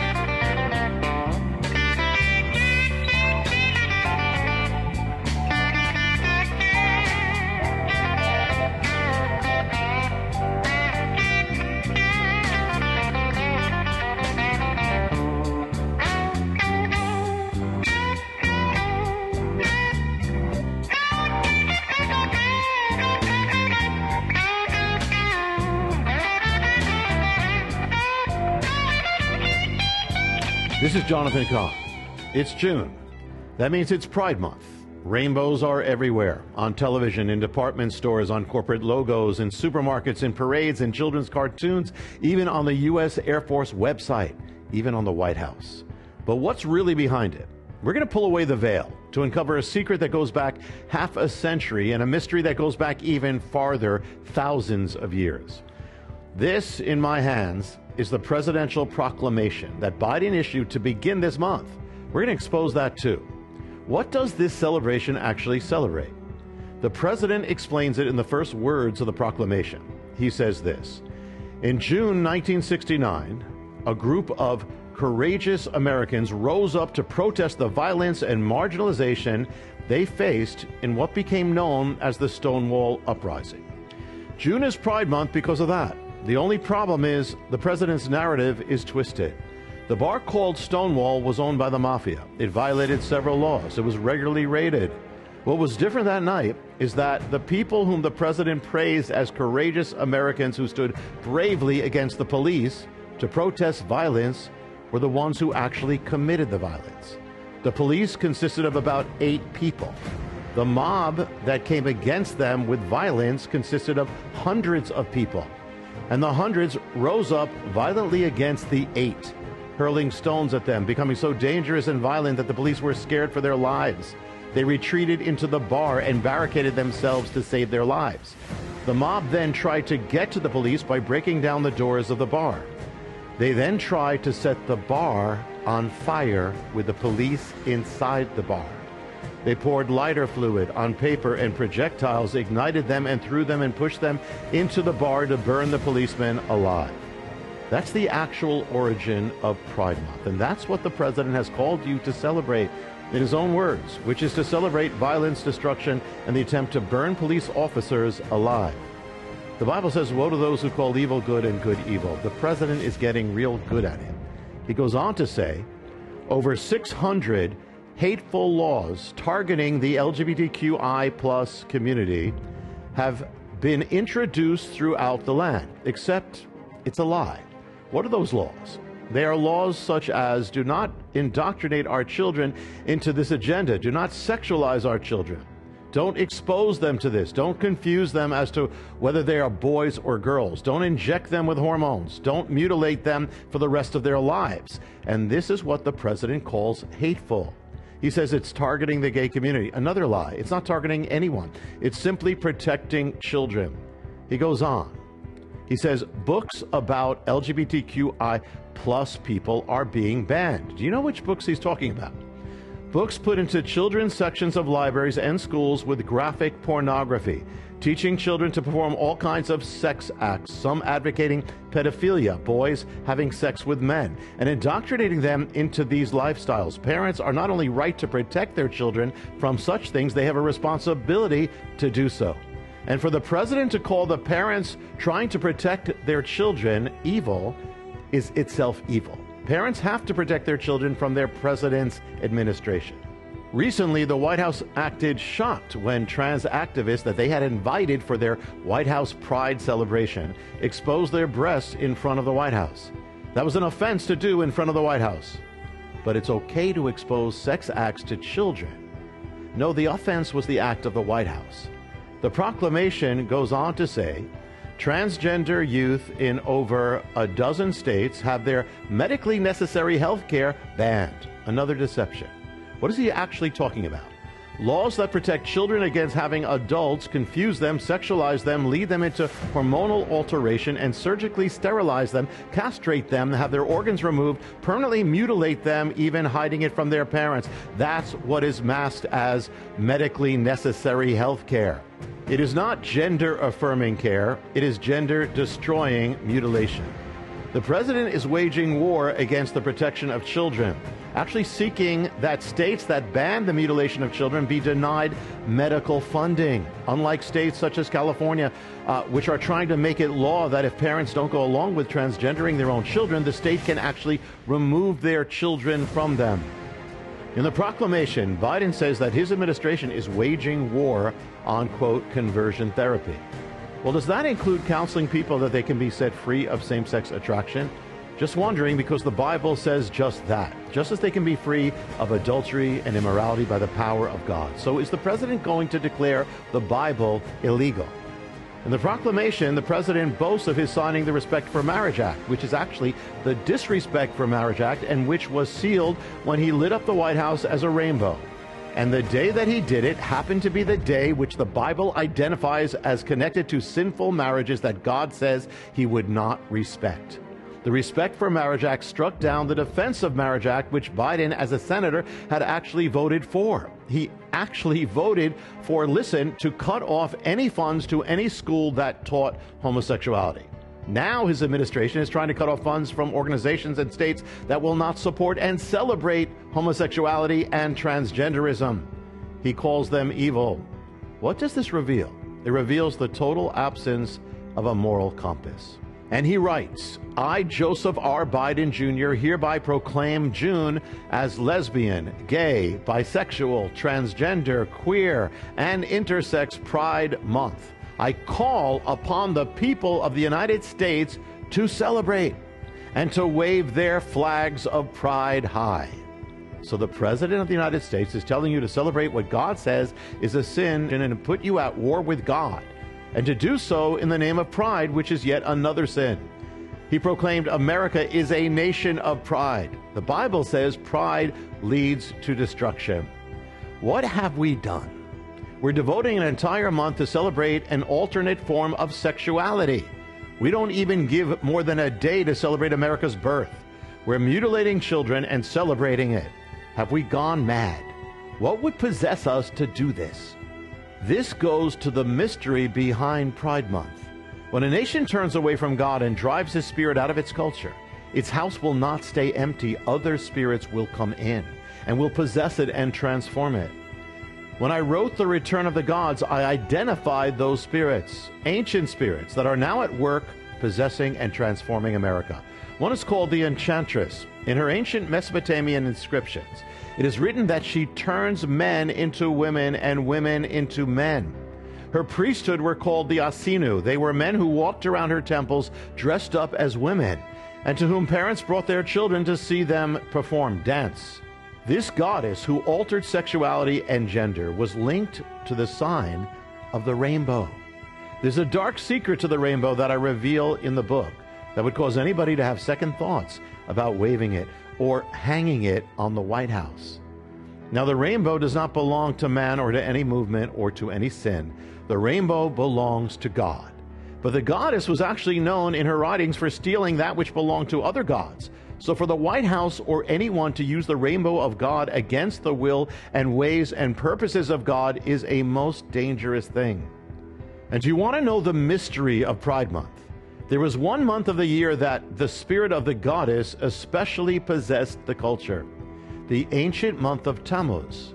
In The Return of the Gods, I quote the ancient writer St. Jerome, identifying the month of these celebrations as the month of, in Latin, Iunium, or in modern English, it was the month of June. And she was known as the goddess of pride, so the month of pride, Pride Month. And she was the goddess of parades, in which she caused men dressed as women and women as men to parade through the city streets. You see, when you turn away from God, this is what happens. Jesus warned of it. Your house will become repossessed by the spirits that were cast out, and so it has. It's either God or this.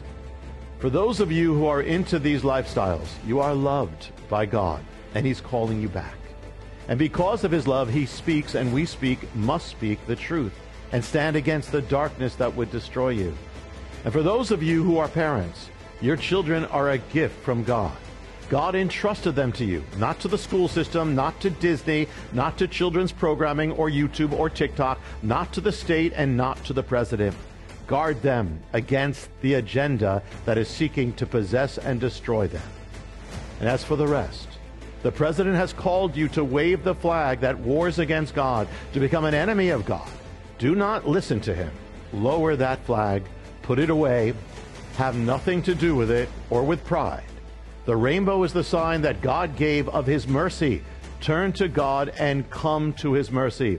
And if you're going to lift something up, lift up the only name that has the power to save you and change your life the name of Jesus, Yeshua. And He will have mercy, and He will not reject you. His arms are open to you right now, and do not fear, but do what's right. Stand up, speak up, do not be silent, do not be intimidated, resist the darkness. On the day of judgment, you will not stand before the majority, you will stand before God. All these things will pass away, but God is forever. When the president is gone from the White House, God will still be on the throne. This is your moment to become great. Be strong in the power of his might and stand against the night, and you will prevail. Your love for me will always be just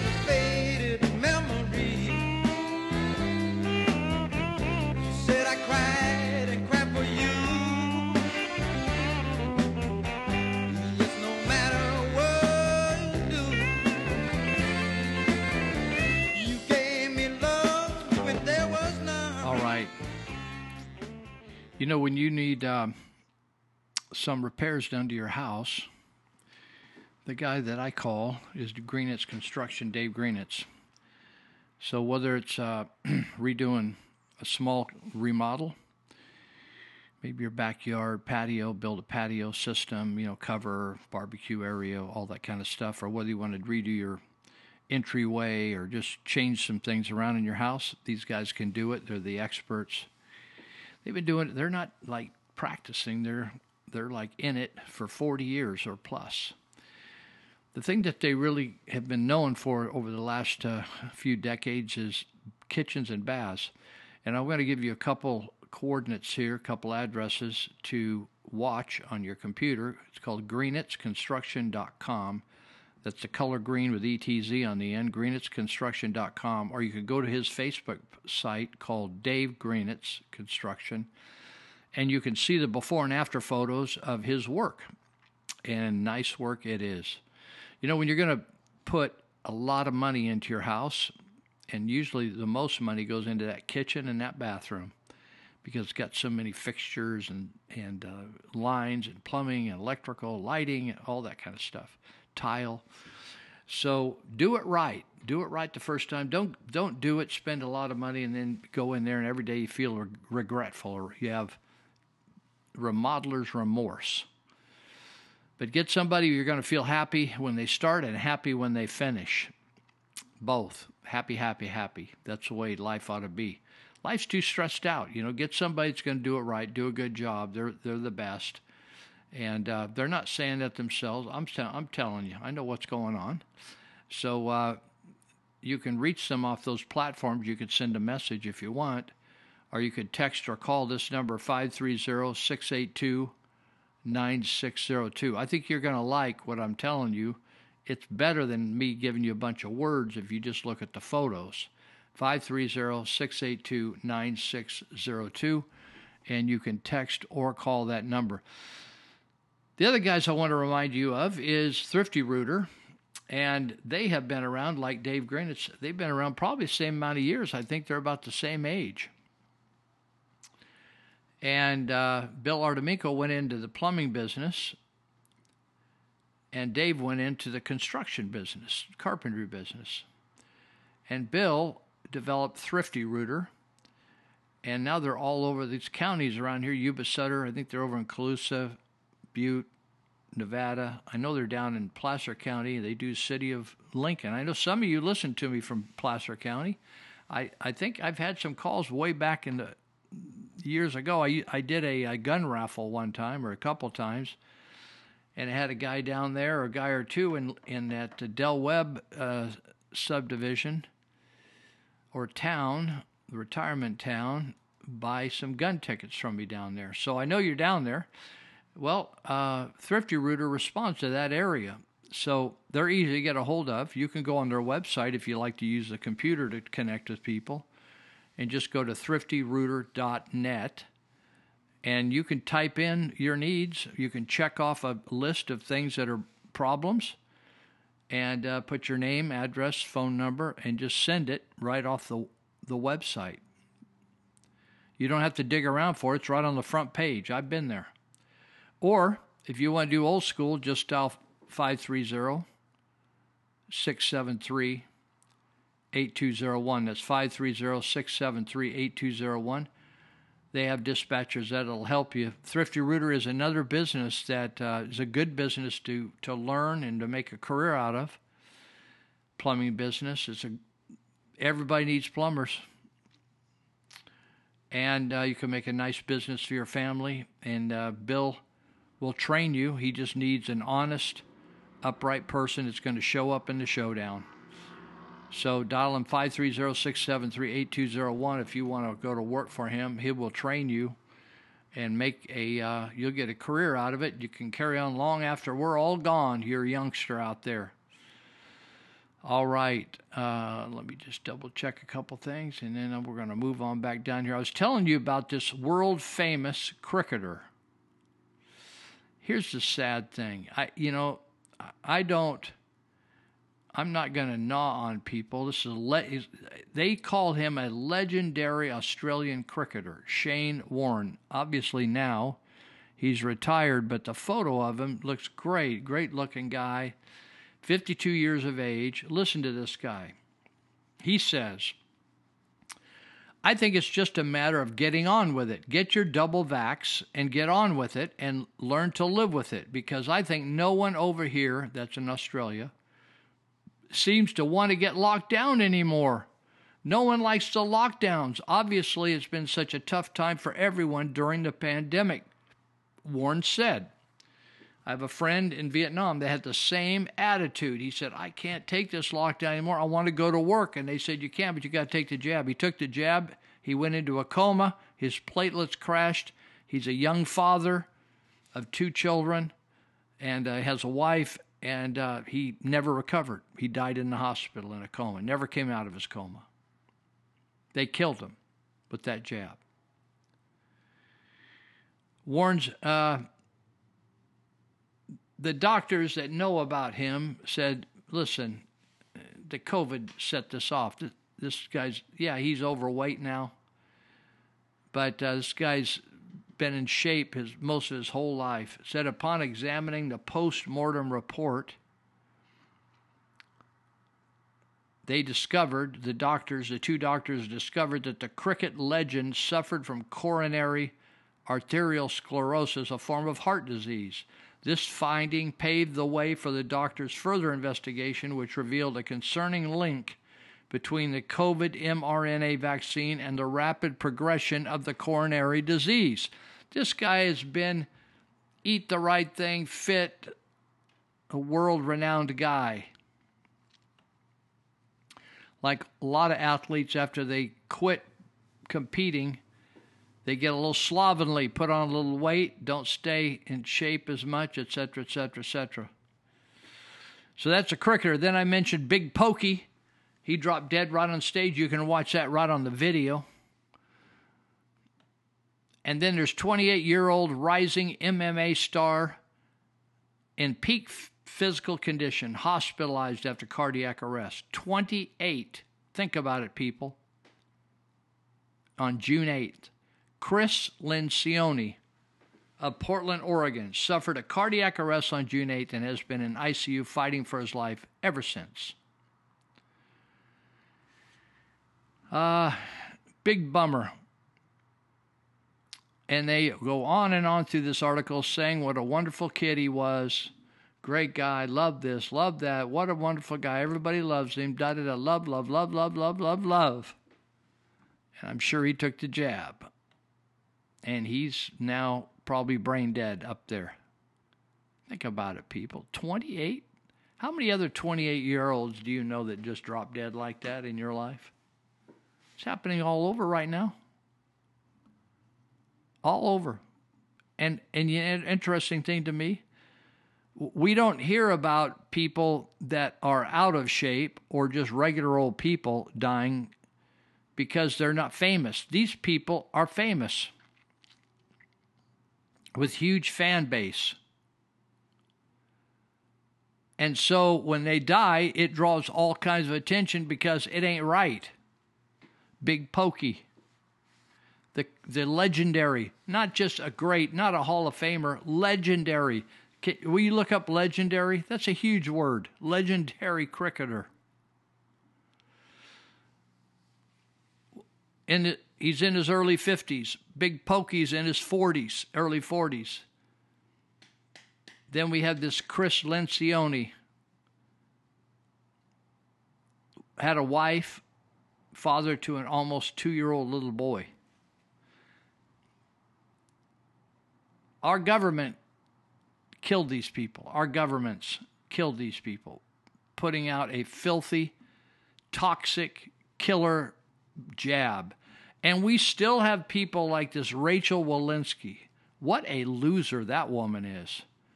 God, she if she doesn't shoot herself or poison herself before it's over, how could you live with yourself? The liar. She was just before Congress. So arrogant. It's just like I could smell the arrogance coming off the screen of my computer.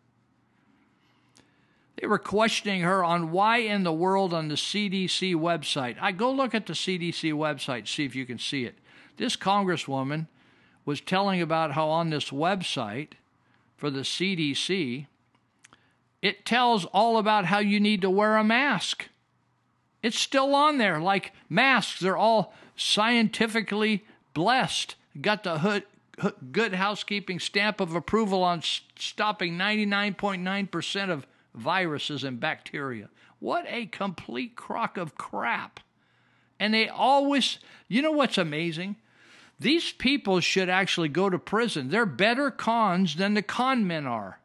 They're the most amazing cons, scammers, liars, Ponzi scheme people. She said, Oh, yeah, I know it says that, but we have a link to all this hospital stuff going on in the country and that's what you should base that on. But the congresswoman, who's a very practical woman, says, it's not on this page. And they're going to look at this page and think they got to cover their two year olds up with a mask. Don't you get it, girl? You're, no one wants to take responsibility in this country anymore. Rachel Walensky, a total loser. I wouldn't want her even picking, you know, the guys that pick up my garbage on Thursday morning do a better job than Rochelle Walensky. And we have these loser Democrats in Washington applauding her her accomplishments as CDC director. I'm I'm I'm on the other side of this computer saying, "What accomplishments? What? How many people did you kill? You ruined their lives. They're spastics today." They can't see out of the one eye. They're paralyzed on the left side. They can't walk. They got out of control ticks. I'm not talking about the bug. I mean, they got jerked and they're freaking out.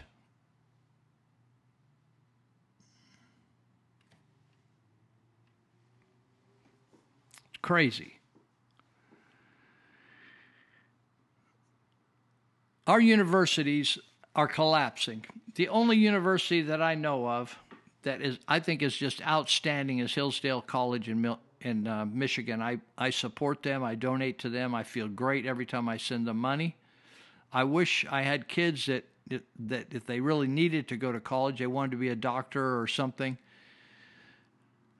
I would certainly send them to Hillsdale College. I would not toy with any of these other communist dogma schools, what a waste of money in people's lives. I used to think places like Arizona State University, North Carolina Chapel Hill, I think, I think, wow, what Notre Dame, uh, Duke University, these pla- places are in the tank, corrupt.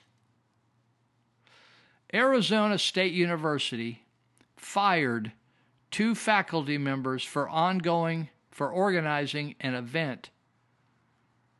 I want to just, does it make any difference what event it is on a college campus? It didn't used to when I was in college. I mean, they had the Black Panthers speaking at college, they had all kinds of people speaking on the college campus. They didn't try to prohibit people speak on the college campus. Arizona State University fired two faculty, college faculty members. For what? for helping organize an event featuring Charlie Kirk, Dennis Prager, and Robert Kiyosaki. All three guys are brilliant guys. And there were other people invited as well. Radical left leadership at the school is leading this school to hell. They formed a petition. They attacked the Arizona State University's Barrett Honors College has fired two of its faculty.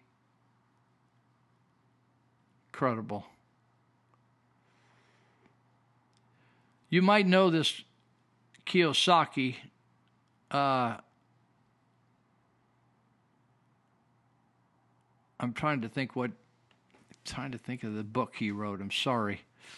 Best-selling author uh, Rich Dad Poor Dad. You ever heard of that? Kiyosaki. Rich Dad Poor Dad. Prager, PragerU founder Dennis Prager and Turning Point USA Charlie Kirk. I'll be right back. We got one more segment. I'm going to. Um, I I I don't have much talk time. I got a big clip, but uh, I'll finish this up and you'll enjoy it. Be right back.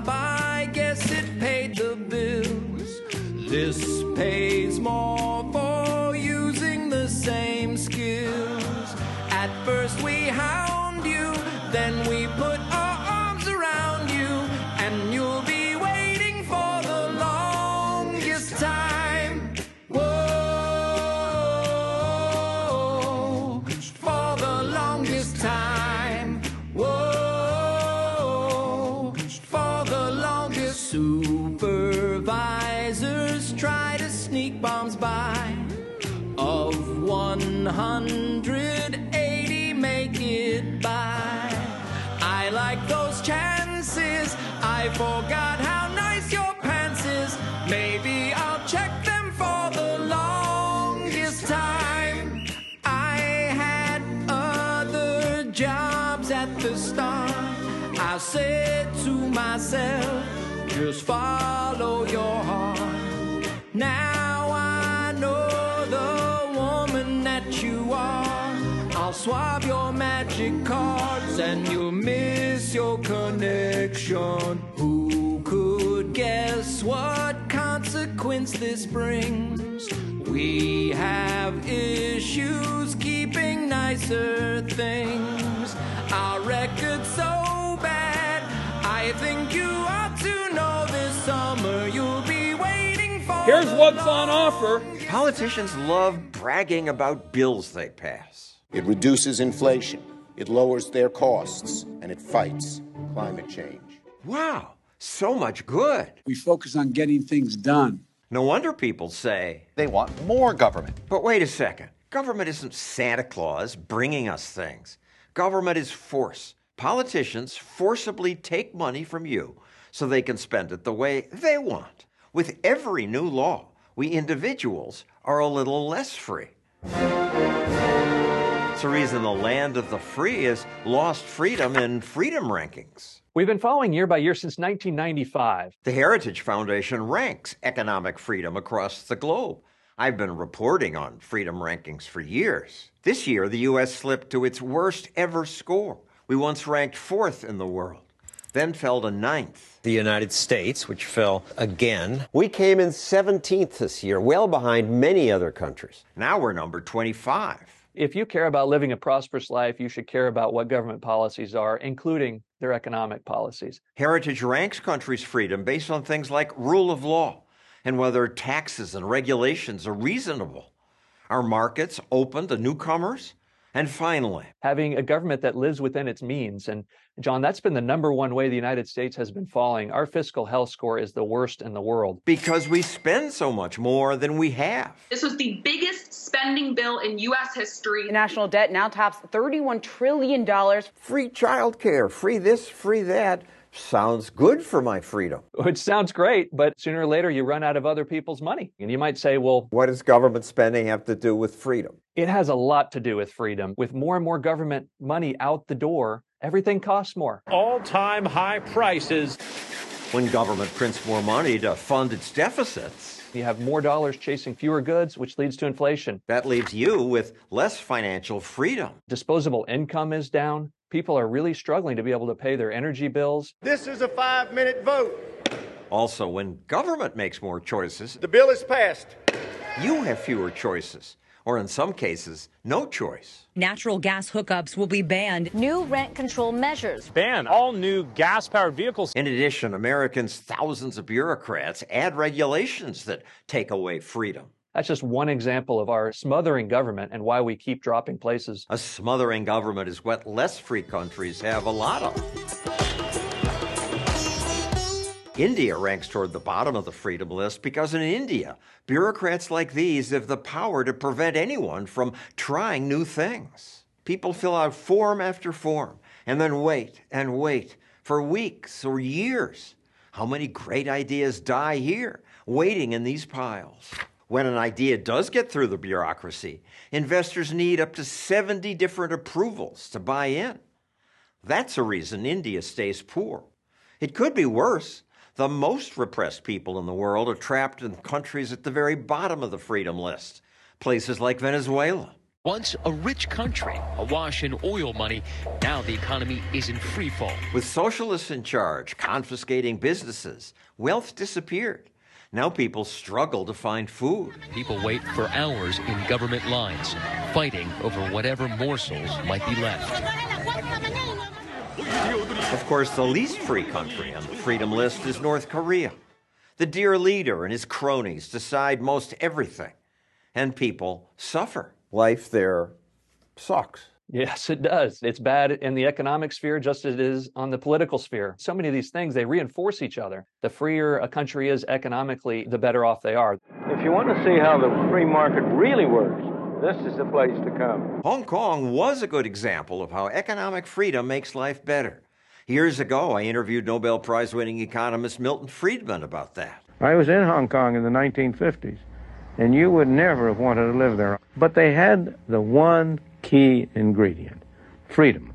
In just 30 years, Hong Kongers moved from poverty to prosperity because Hong Kong's British rulers put few obstacles in the way of trying new things, like starting a business. I started one just by handing in one form. Thank you, sir. The next morning, I opened Stossel Enterprises. dollar. It was a stupid business, selling things like American Frisbees. But that chance to try new things is what allowed Hong Kong to prosper. Then England gave Hong Kong back to China with a condition that China's leaders would respect Hong Kong's free and open society. But China didn't respect Hong Kong's open society. Hong Kong is now a police state. People protested. At one point, nearly a third of the country went into the street. But the huge demonstrations didn't derail the Communist Party's crackdown. Now you don't even rank Hong Kong. We got to the point where we could no longer consider them separate from Communist China, sadly. Finally, the success stories. Today, the world's most economically free countries are Taiwan, a country with a government that spends less than other countries, Ireland, which attracts businesses from around the world because of its low tax rates. Welcome to Switzerland. Switzerland, which also has low taxes, little corruption, and a fraction of our regulation. And number one, Singapore, which also has low taxes, little regulation, and is an international trade hub because it has zero tariffs. You think you know Singapore? It's time to reimagine. From an economic standpoint, Singapore is top in the world. Would you want to live in Singapore? I ask that because in Singapore, you can't speak freely. The government silences critics. Public assembly without a police permit is illegal and Singapore hangs people who traffic in marijuana. Your point is a good one, which is this isn't a measure of freedom overall, it's a measure of economic freedom. There's other freedoms that are important. So this doesn't measure at all religious freedom, for example, or First Amendment freedom. Yeah, that's why I don't much like your your list. I prefer Cato's, which is talks about personal freedom too. Our point is really to have a, a data longevity to look at does economic freedom lead to freer, more prosperous, healthier, and cleaner environments? And it does. It sure does. Something to remember next time our politicians print more money and take away our choices. They're going to offer you free stuff. It's all going to sound good on one level. But in fact, their policies are in all likelihood going to make things worse. As I mentioned, there are other useful freedom rankings like the Cato Institute's. I made a video on theirs a few years ago. You can watch it here.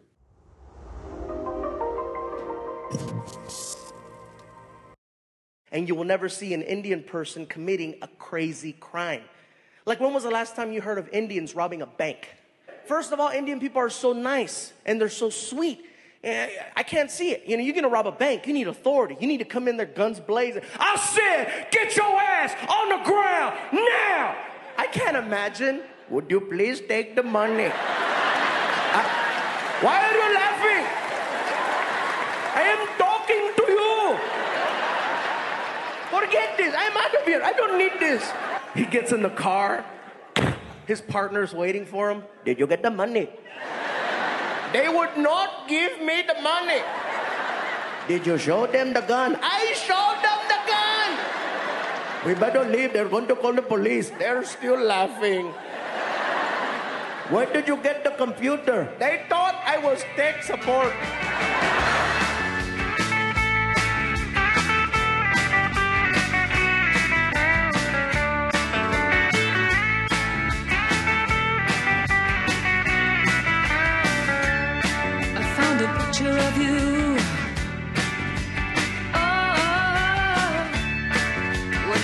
So what we have here at Arizona State University, they call it Barrett Honors College, and uh, they have Dean Tara Williams, who uh, anyway, this somebody got together and they said let's put together a health, a health, wealth, and happiness uh, conference on campus, and uh, so when they got news of who was speaking there, people started saying we don't want these people allowed to speak on campus. And Dean, college dean Tara Williams, began censoring the marketing of this health, wellness, and happiness event that had these conservative speakers that I mentioned. And they then they organized a competing opposition event organized by what they call a rogue Barrett fac- faculty member, Professor April Miller. So, uh, anyway, this is the same university that allowed a group of students to hold a violent protest against Kyle Rittenhouse. You remember Kyle Rittenhouse that was charged, arrested, found guilty, and was going to be punished by the media, but jury found him totally innocent of shooting three guys. So Kyle Rittenhouse uh, was forbidden to go to that school. They didn't want Kyle Rittenhouse to be a, a student. You can't attend here. We don't like you. They were holding Death to America signs and attempting to break into the office building of ASU President Michael Crow. They needed to hold building doors closed as faculty hid in their private offices. Now, I wonder if any of these kids got put in a gulag like the January 6 people. In an op ed titled I Paid for Free Speech at Arizona State, Executive Director of T.W. Lewis Center for Personal Development, he's involved in the college there. Ann Atkinson details ASU's decision to fire her for organizing an event featuring Charlie Kirk and Dennis Prager. Ann writes The message to students was clear nuance is impossible in the presence of wrong think. The offender must either comply or face sweeping castigation. Despite the pushbacks and threats from ASU faculty and the potential faculty and the threat of radical violence, Atkinson writes that the event was a resounding success with 1,500 people attending in person and 24,000 uh, attended online. However, many students told me They were intimidated by professors to not attend. So sad. Dennis Prager ultimately received death threats for his involvement in the event, forcing municipal and campus police to enact extensive security measures. Incredible. Well, I don't have a lot of time left today, but uh,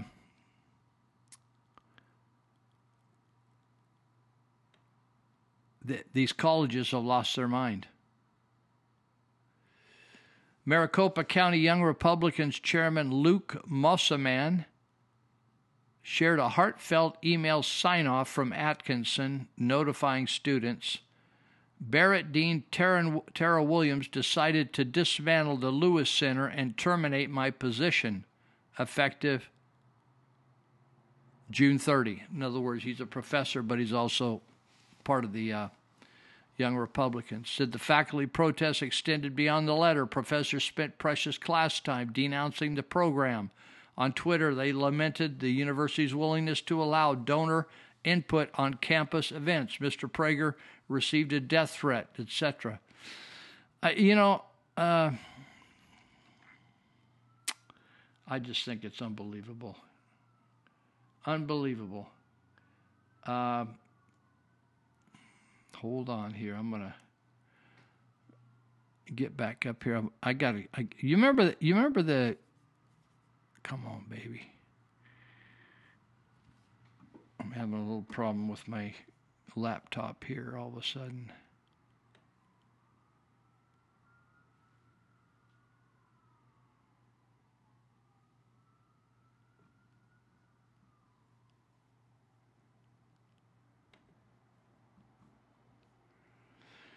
You remember this uh, Supreme Court justice?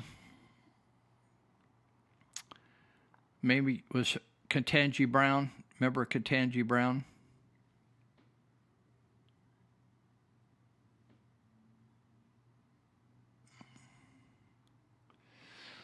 She was a lady, Ketanji Brown Jackson, Marxist. She's a, a, a devout Marxist. Ketanji, Ketanji, Ketanji Brown Jackson she's the one who one of the uh, one or two of the vetters on the uh, Senate asked her if she could define a woman or what the definition of a woman was, and she said that she couldn't define a woman because she would need to be a biologist. Now, this is the type of woman we have that, that is on the Supreme Court of the United States of America. She also had released many pedophiles, which is a bad sign. Let me let me just this this is so fascinating, and so she she considers all white people racist. Said, what a strange coincidence! Marxist Supreme Court Justice Ketanji Brown Jackson is is a far left crackpot. During her hearings, she could not define a woman. It was beyond her scope of expertise. During a recent Supreme Court case, Brown Jackson argued that Christmas classic, that the Christmas classic, It's a Wonderful Life, is fodder for white supremacists. Huh. This gal needs a, needs to take some LSD. Obviously, she is taken seriously. She is not taken seriously by the public. She's so obsessed with race and racism, it probably came as a surprise when she found out. This is amazing. This is, this is how life works. It's so trippy. She's so consumed with racism. Recently, she, she found out that her white husband, she, she's very black, she's pretty, she's very black, and she has a white husband. And she came, they checked their genealogy and her husband comes from a line of slavers that bought and sold slaves. Her husband.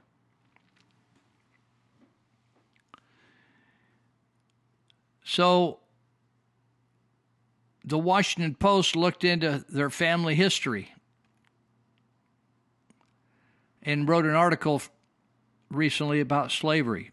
The article was headlined Ketanji Brown Jackson's ancestors were enslaved. Her husbands were enslavers. Oh I love this. This is so awesome. And it detailed the ancestral history of slavery and enslavement in the families of the justice and her husband, Patrick Jackson. Patrick, the white dude, the Peckerwood, the white supremacist, maybe, right? When John Green, believed to be an ancestor of Supreme Court Justice Ketanji Brown Jackson, got off a schooner from Trinidad in Charleston, South Carolina, he was immediately enslaved and dispatched to a pla- plantation, according to the family lore. When John Howland, the 10th great grandfather of Jackson's husband, Patrick Jackson, disembarked the Mayflower at Plymouth, Massachusetts, he was given housing and several acres, the Washington Post wrote. The paper cited Christopher Child, senior genealogist with the New England Historic Genealogical Society in Boston, who found that Patrick Jackson's great great great great grandfather, Peter Chardon Brooks, was the richest man in New England when he died, having made his fortune insuring ships, including some involved in the slave trade. I'm sure, I don't know whether that caused old Patrick to have to move into the front room and sleep on the couch or how long that had to go on before he was getting anything from uh, Ketanji Brown. Maybe she said, I'm not going by that Jackson name anymore. Patrick Jackson and Ketanji Brown. You know, there's some kind of a relationship between them and Paul Ryan. I don't know whether Patrick Jackson and Paul Ryan's wife or brother sister or something like that. The two couples are close, and I thought this is so perfect. What a wonderful fit. We got a gal, Ketanji Jackson, Paul Ryan's maybe sister in law or something like that, who uh, can't figure out what a woman is and thinks all white people are racist. And uh, I don't know. It just, I don't know, it's just kind of wild. Kind of wild. So, uh, have you heard of a thing called, you know, oh, here we got the, let me do this HPV. I want to talk about HPV for a minute. We just got five minutes left.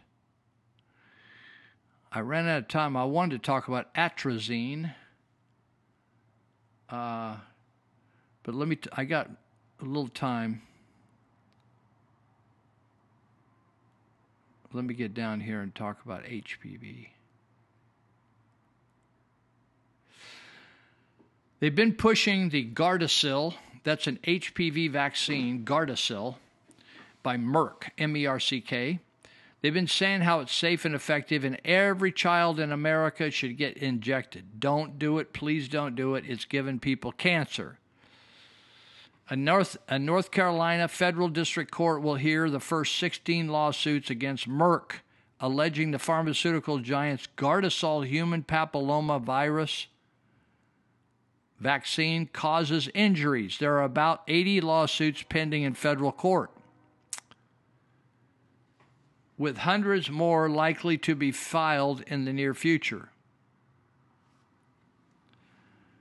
Uh, they'll hear the first 16 lawsuits. They were selected as exemplar cases from a large pool of lawsuits pending in that court district.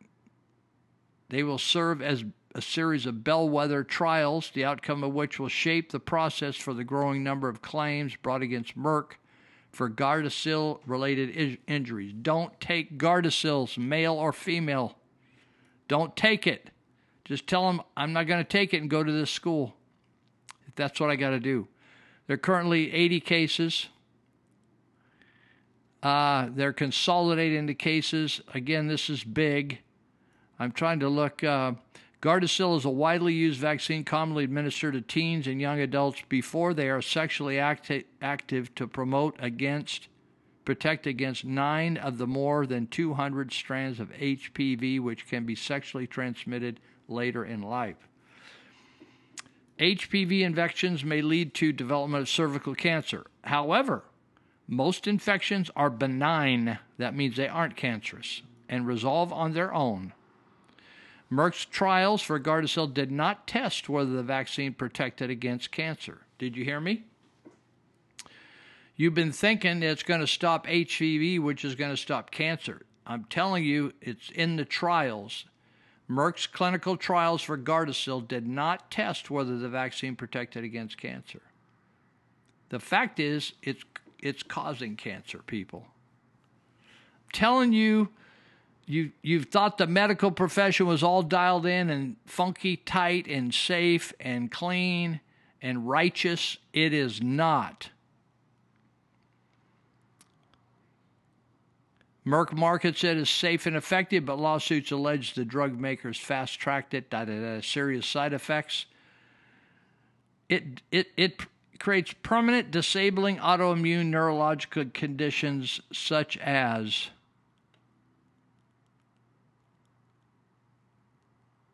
postural orthostatic tachycardia syndrome, or POTS, fibromyalgia, myalgic encephalitis chronic fatigue syndrome.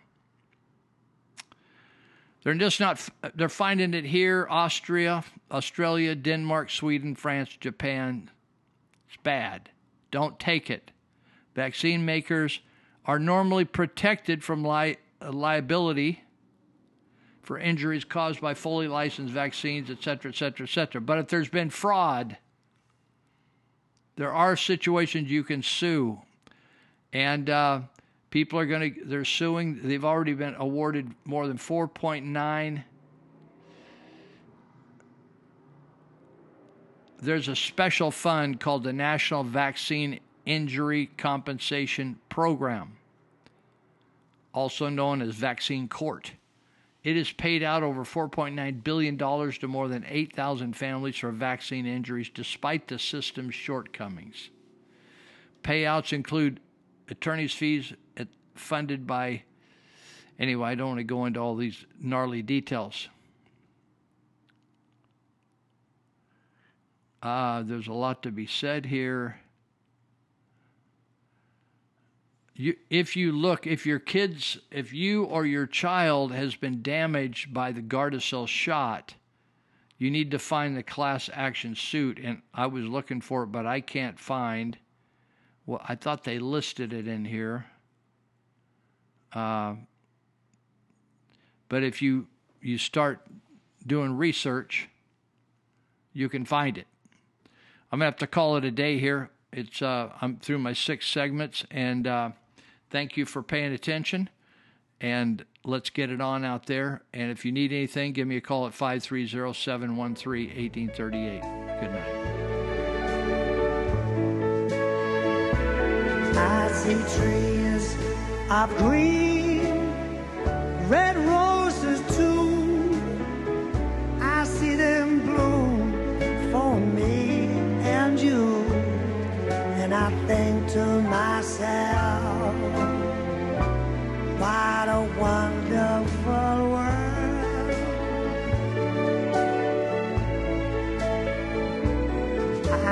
skies are blue and clouds of white, the bright blessed day and the dark sacred night. And I think to myself,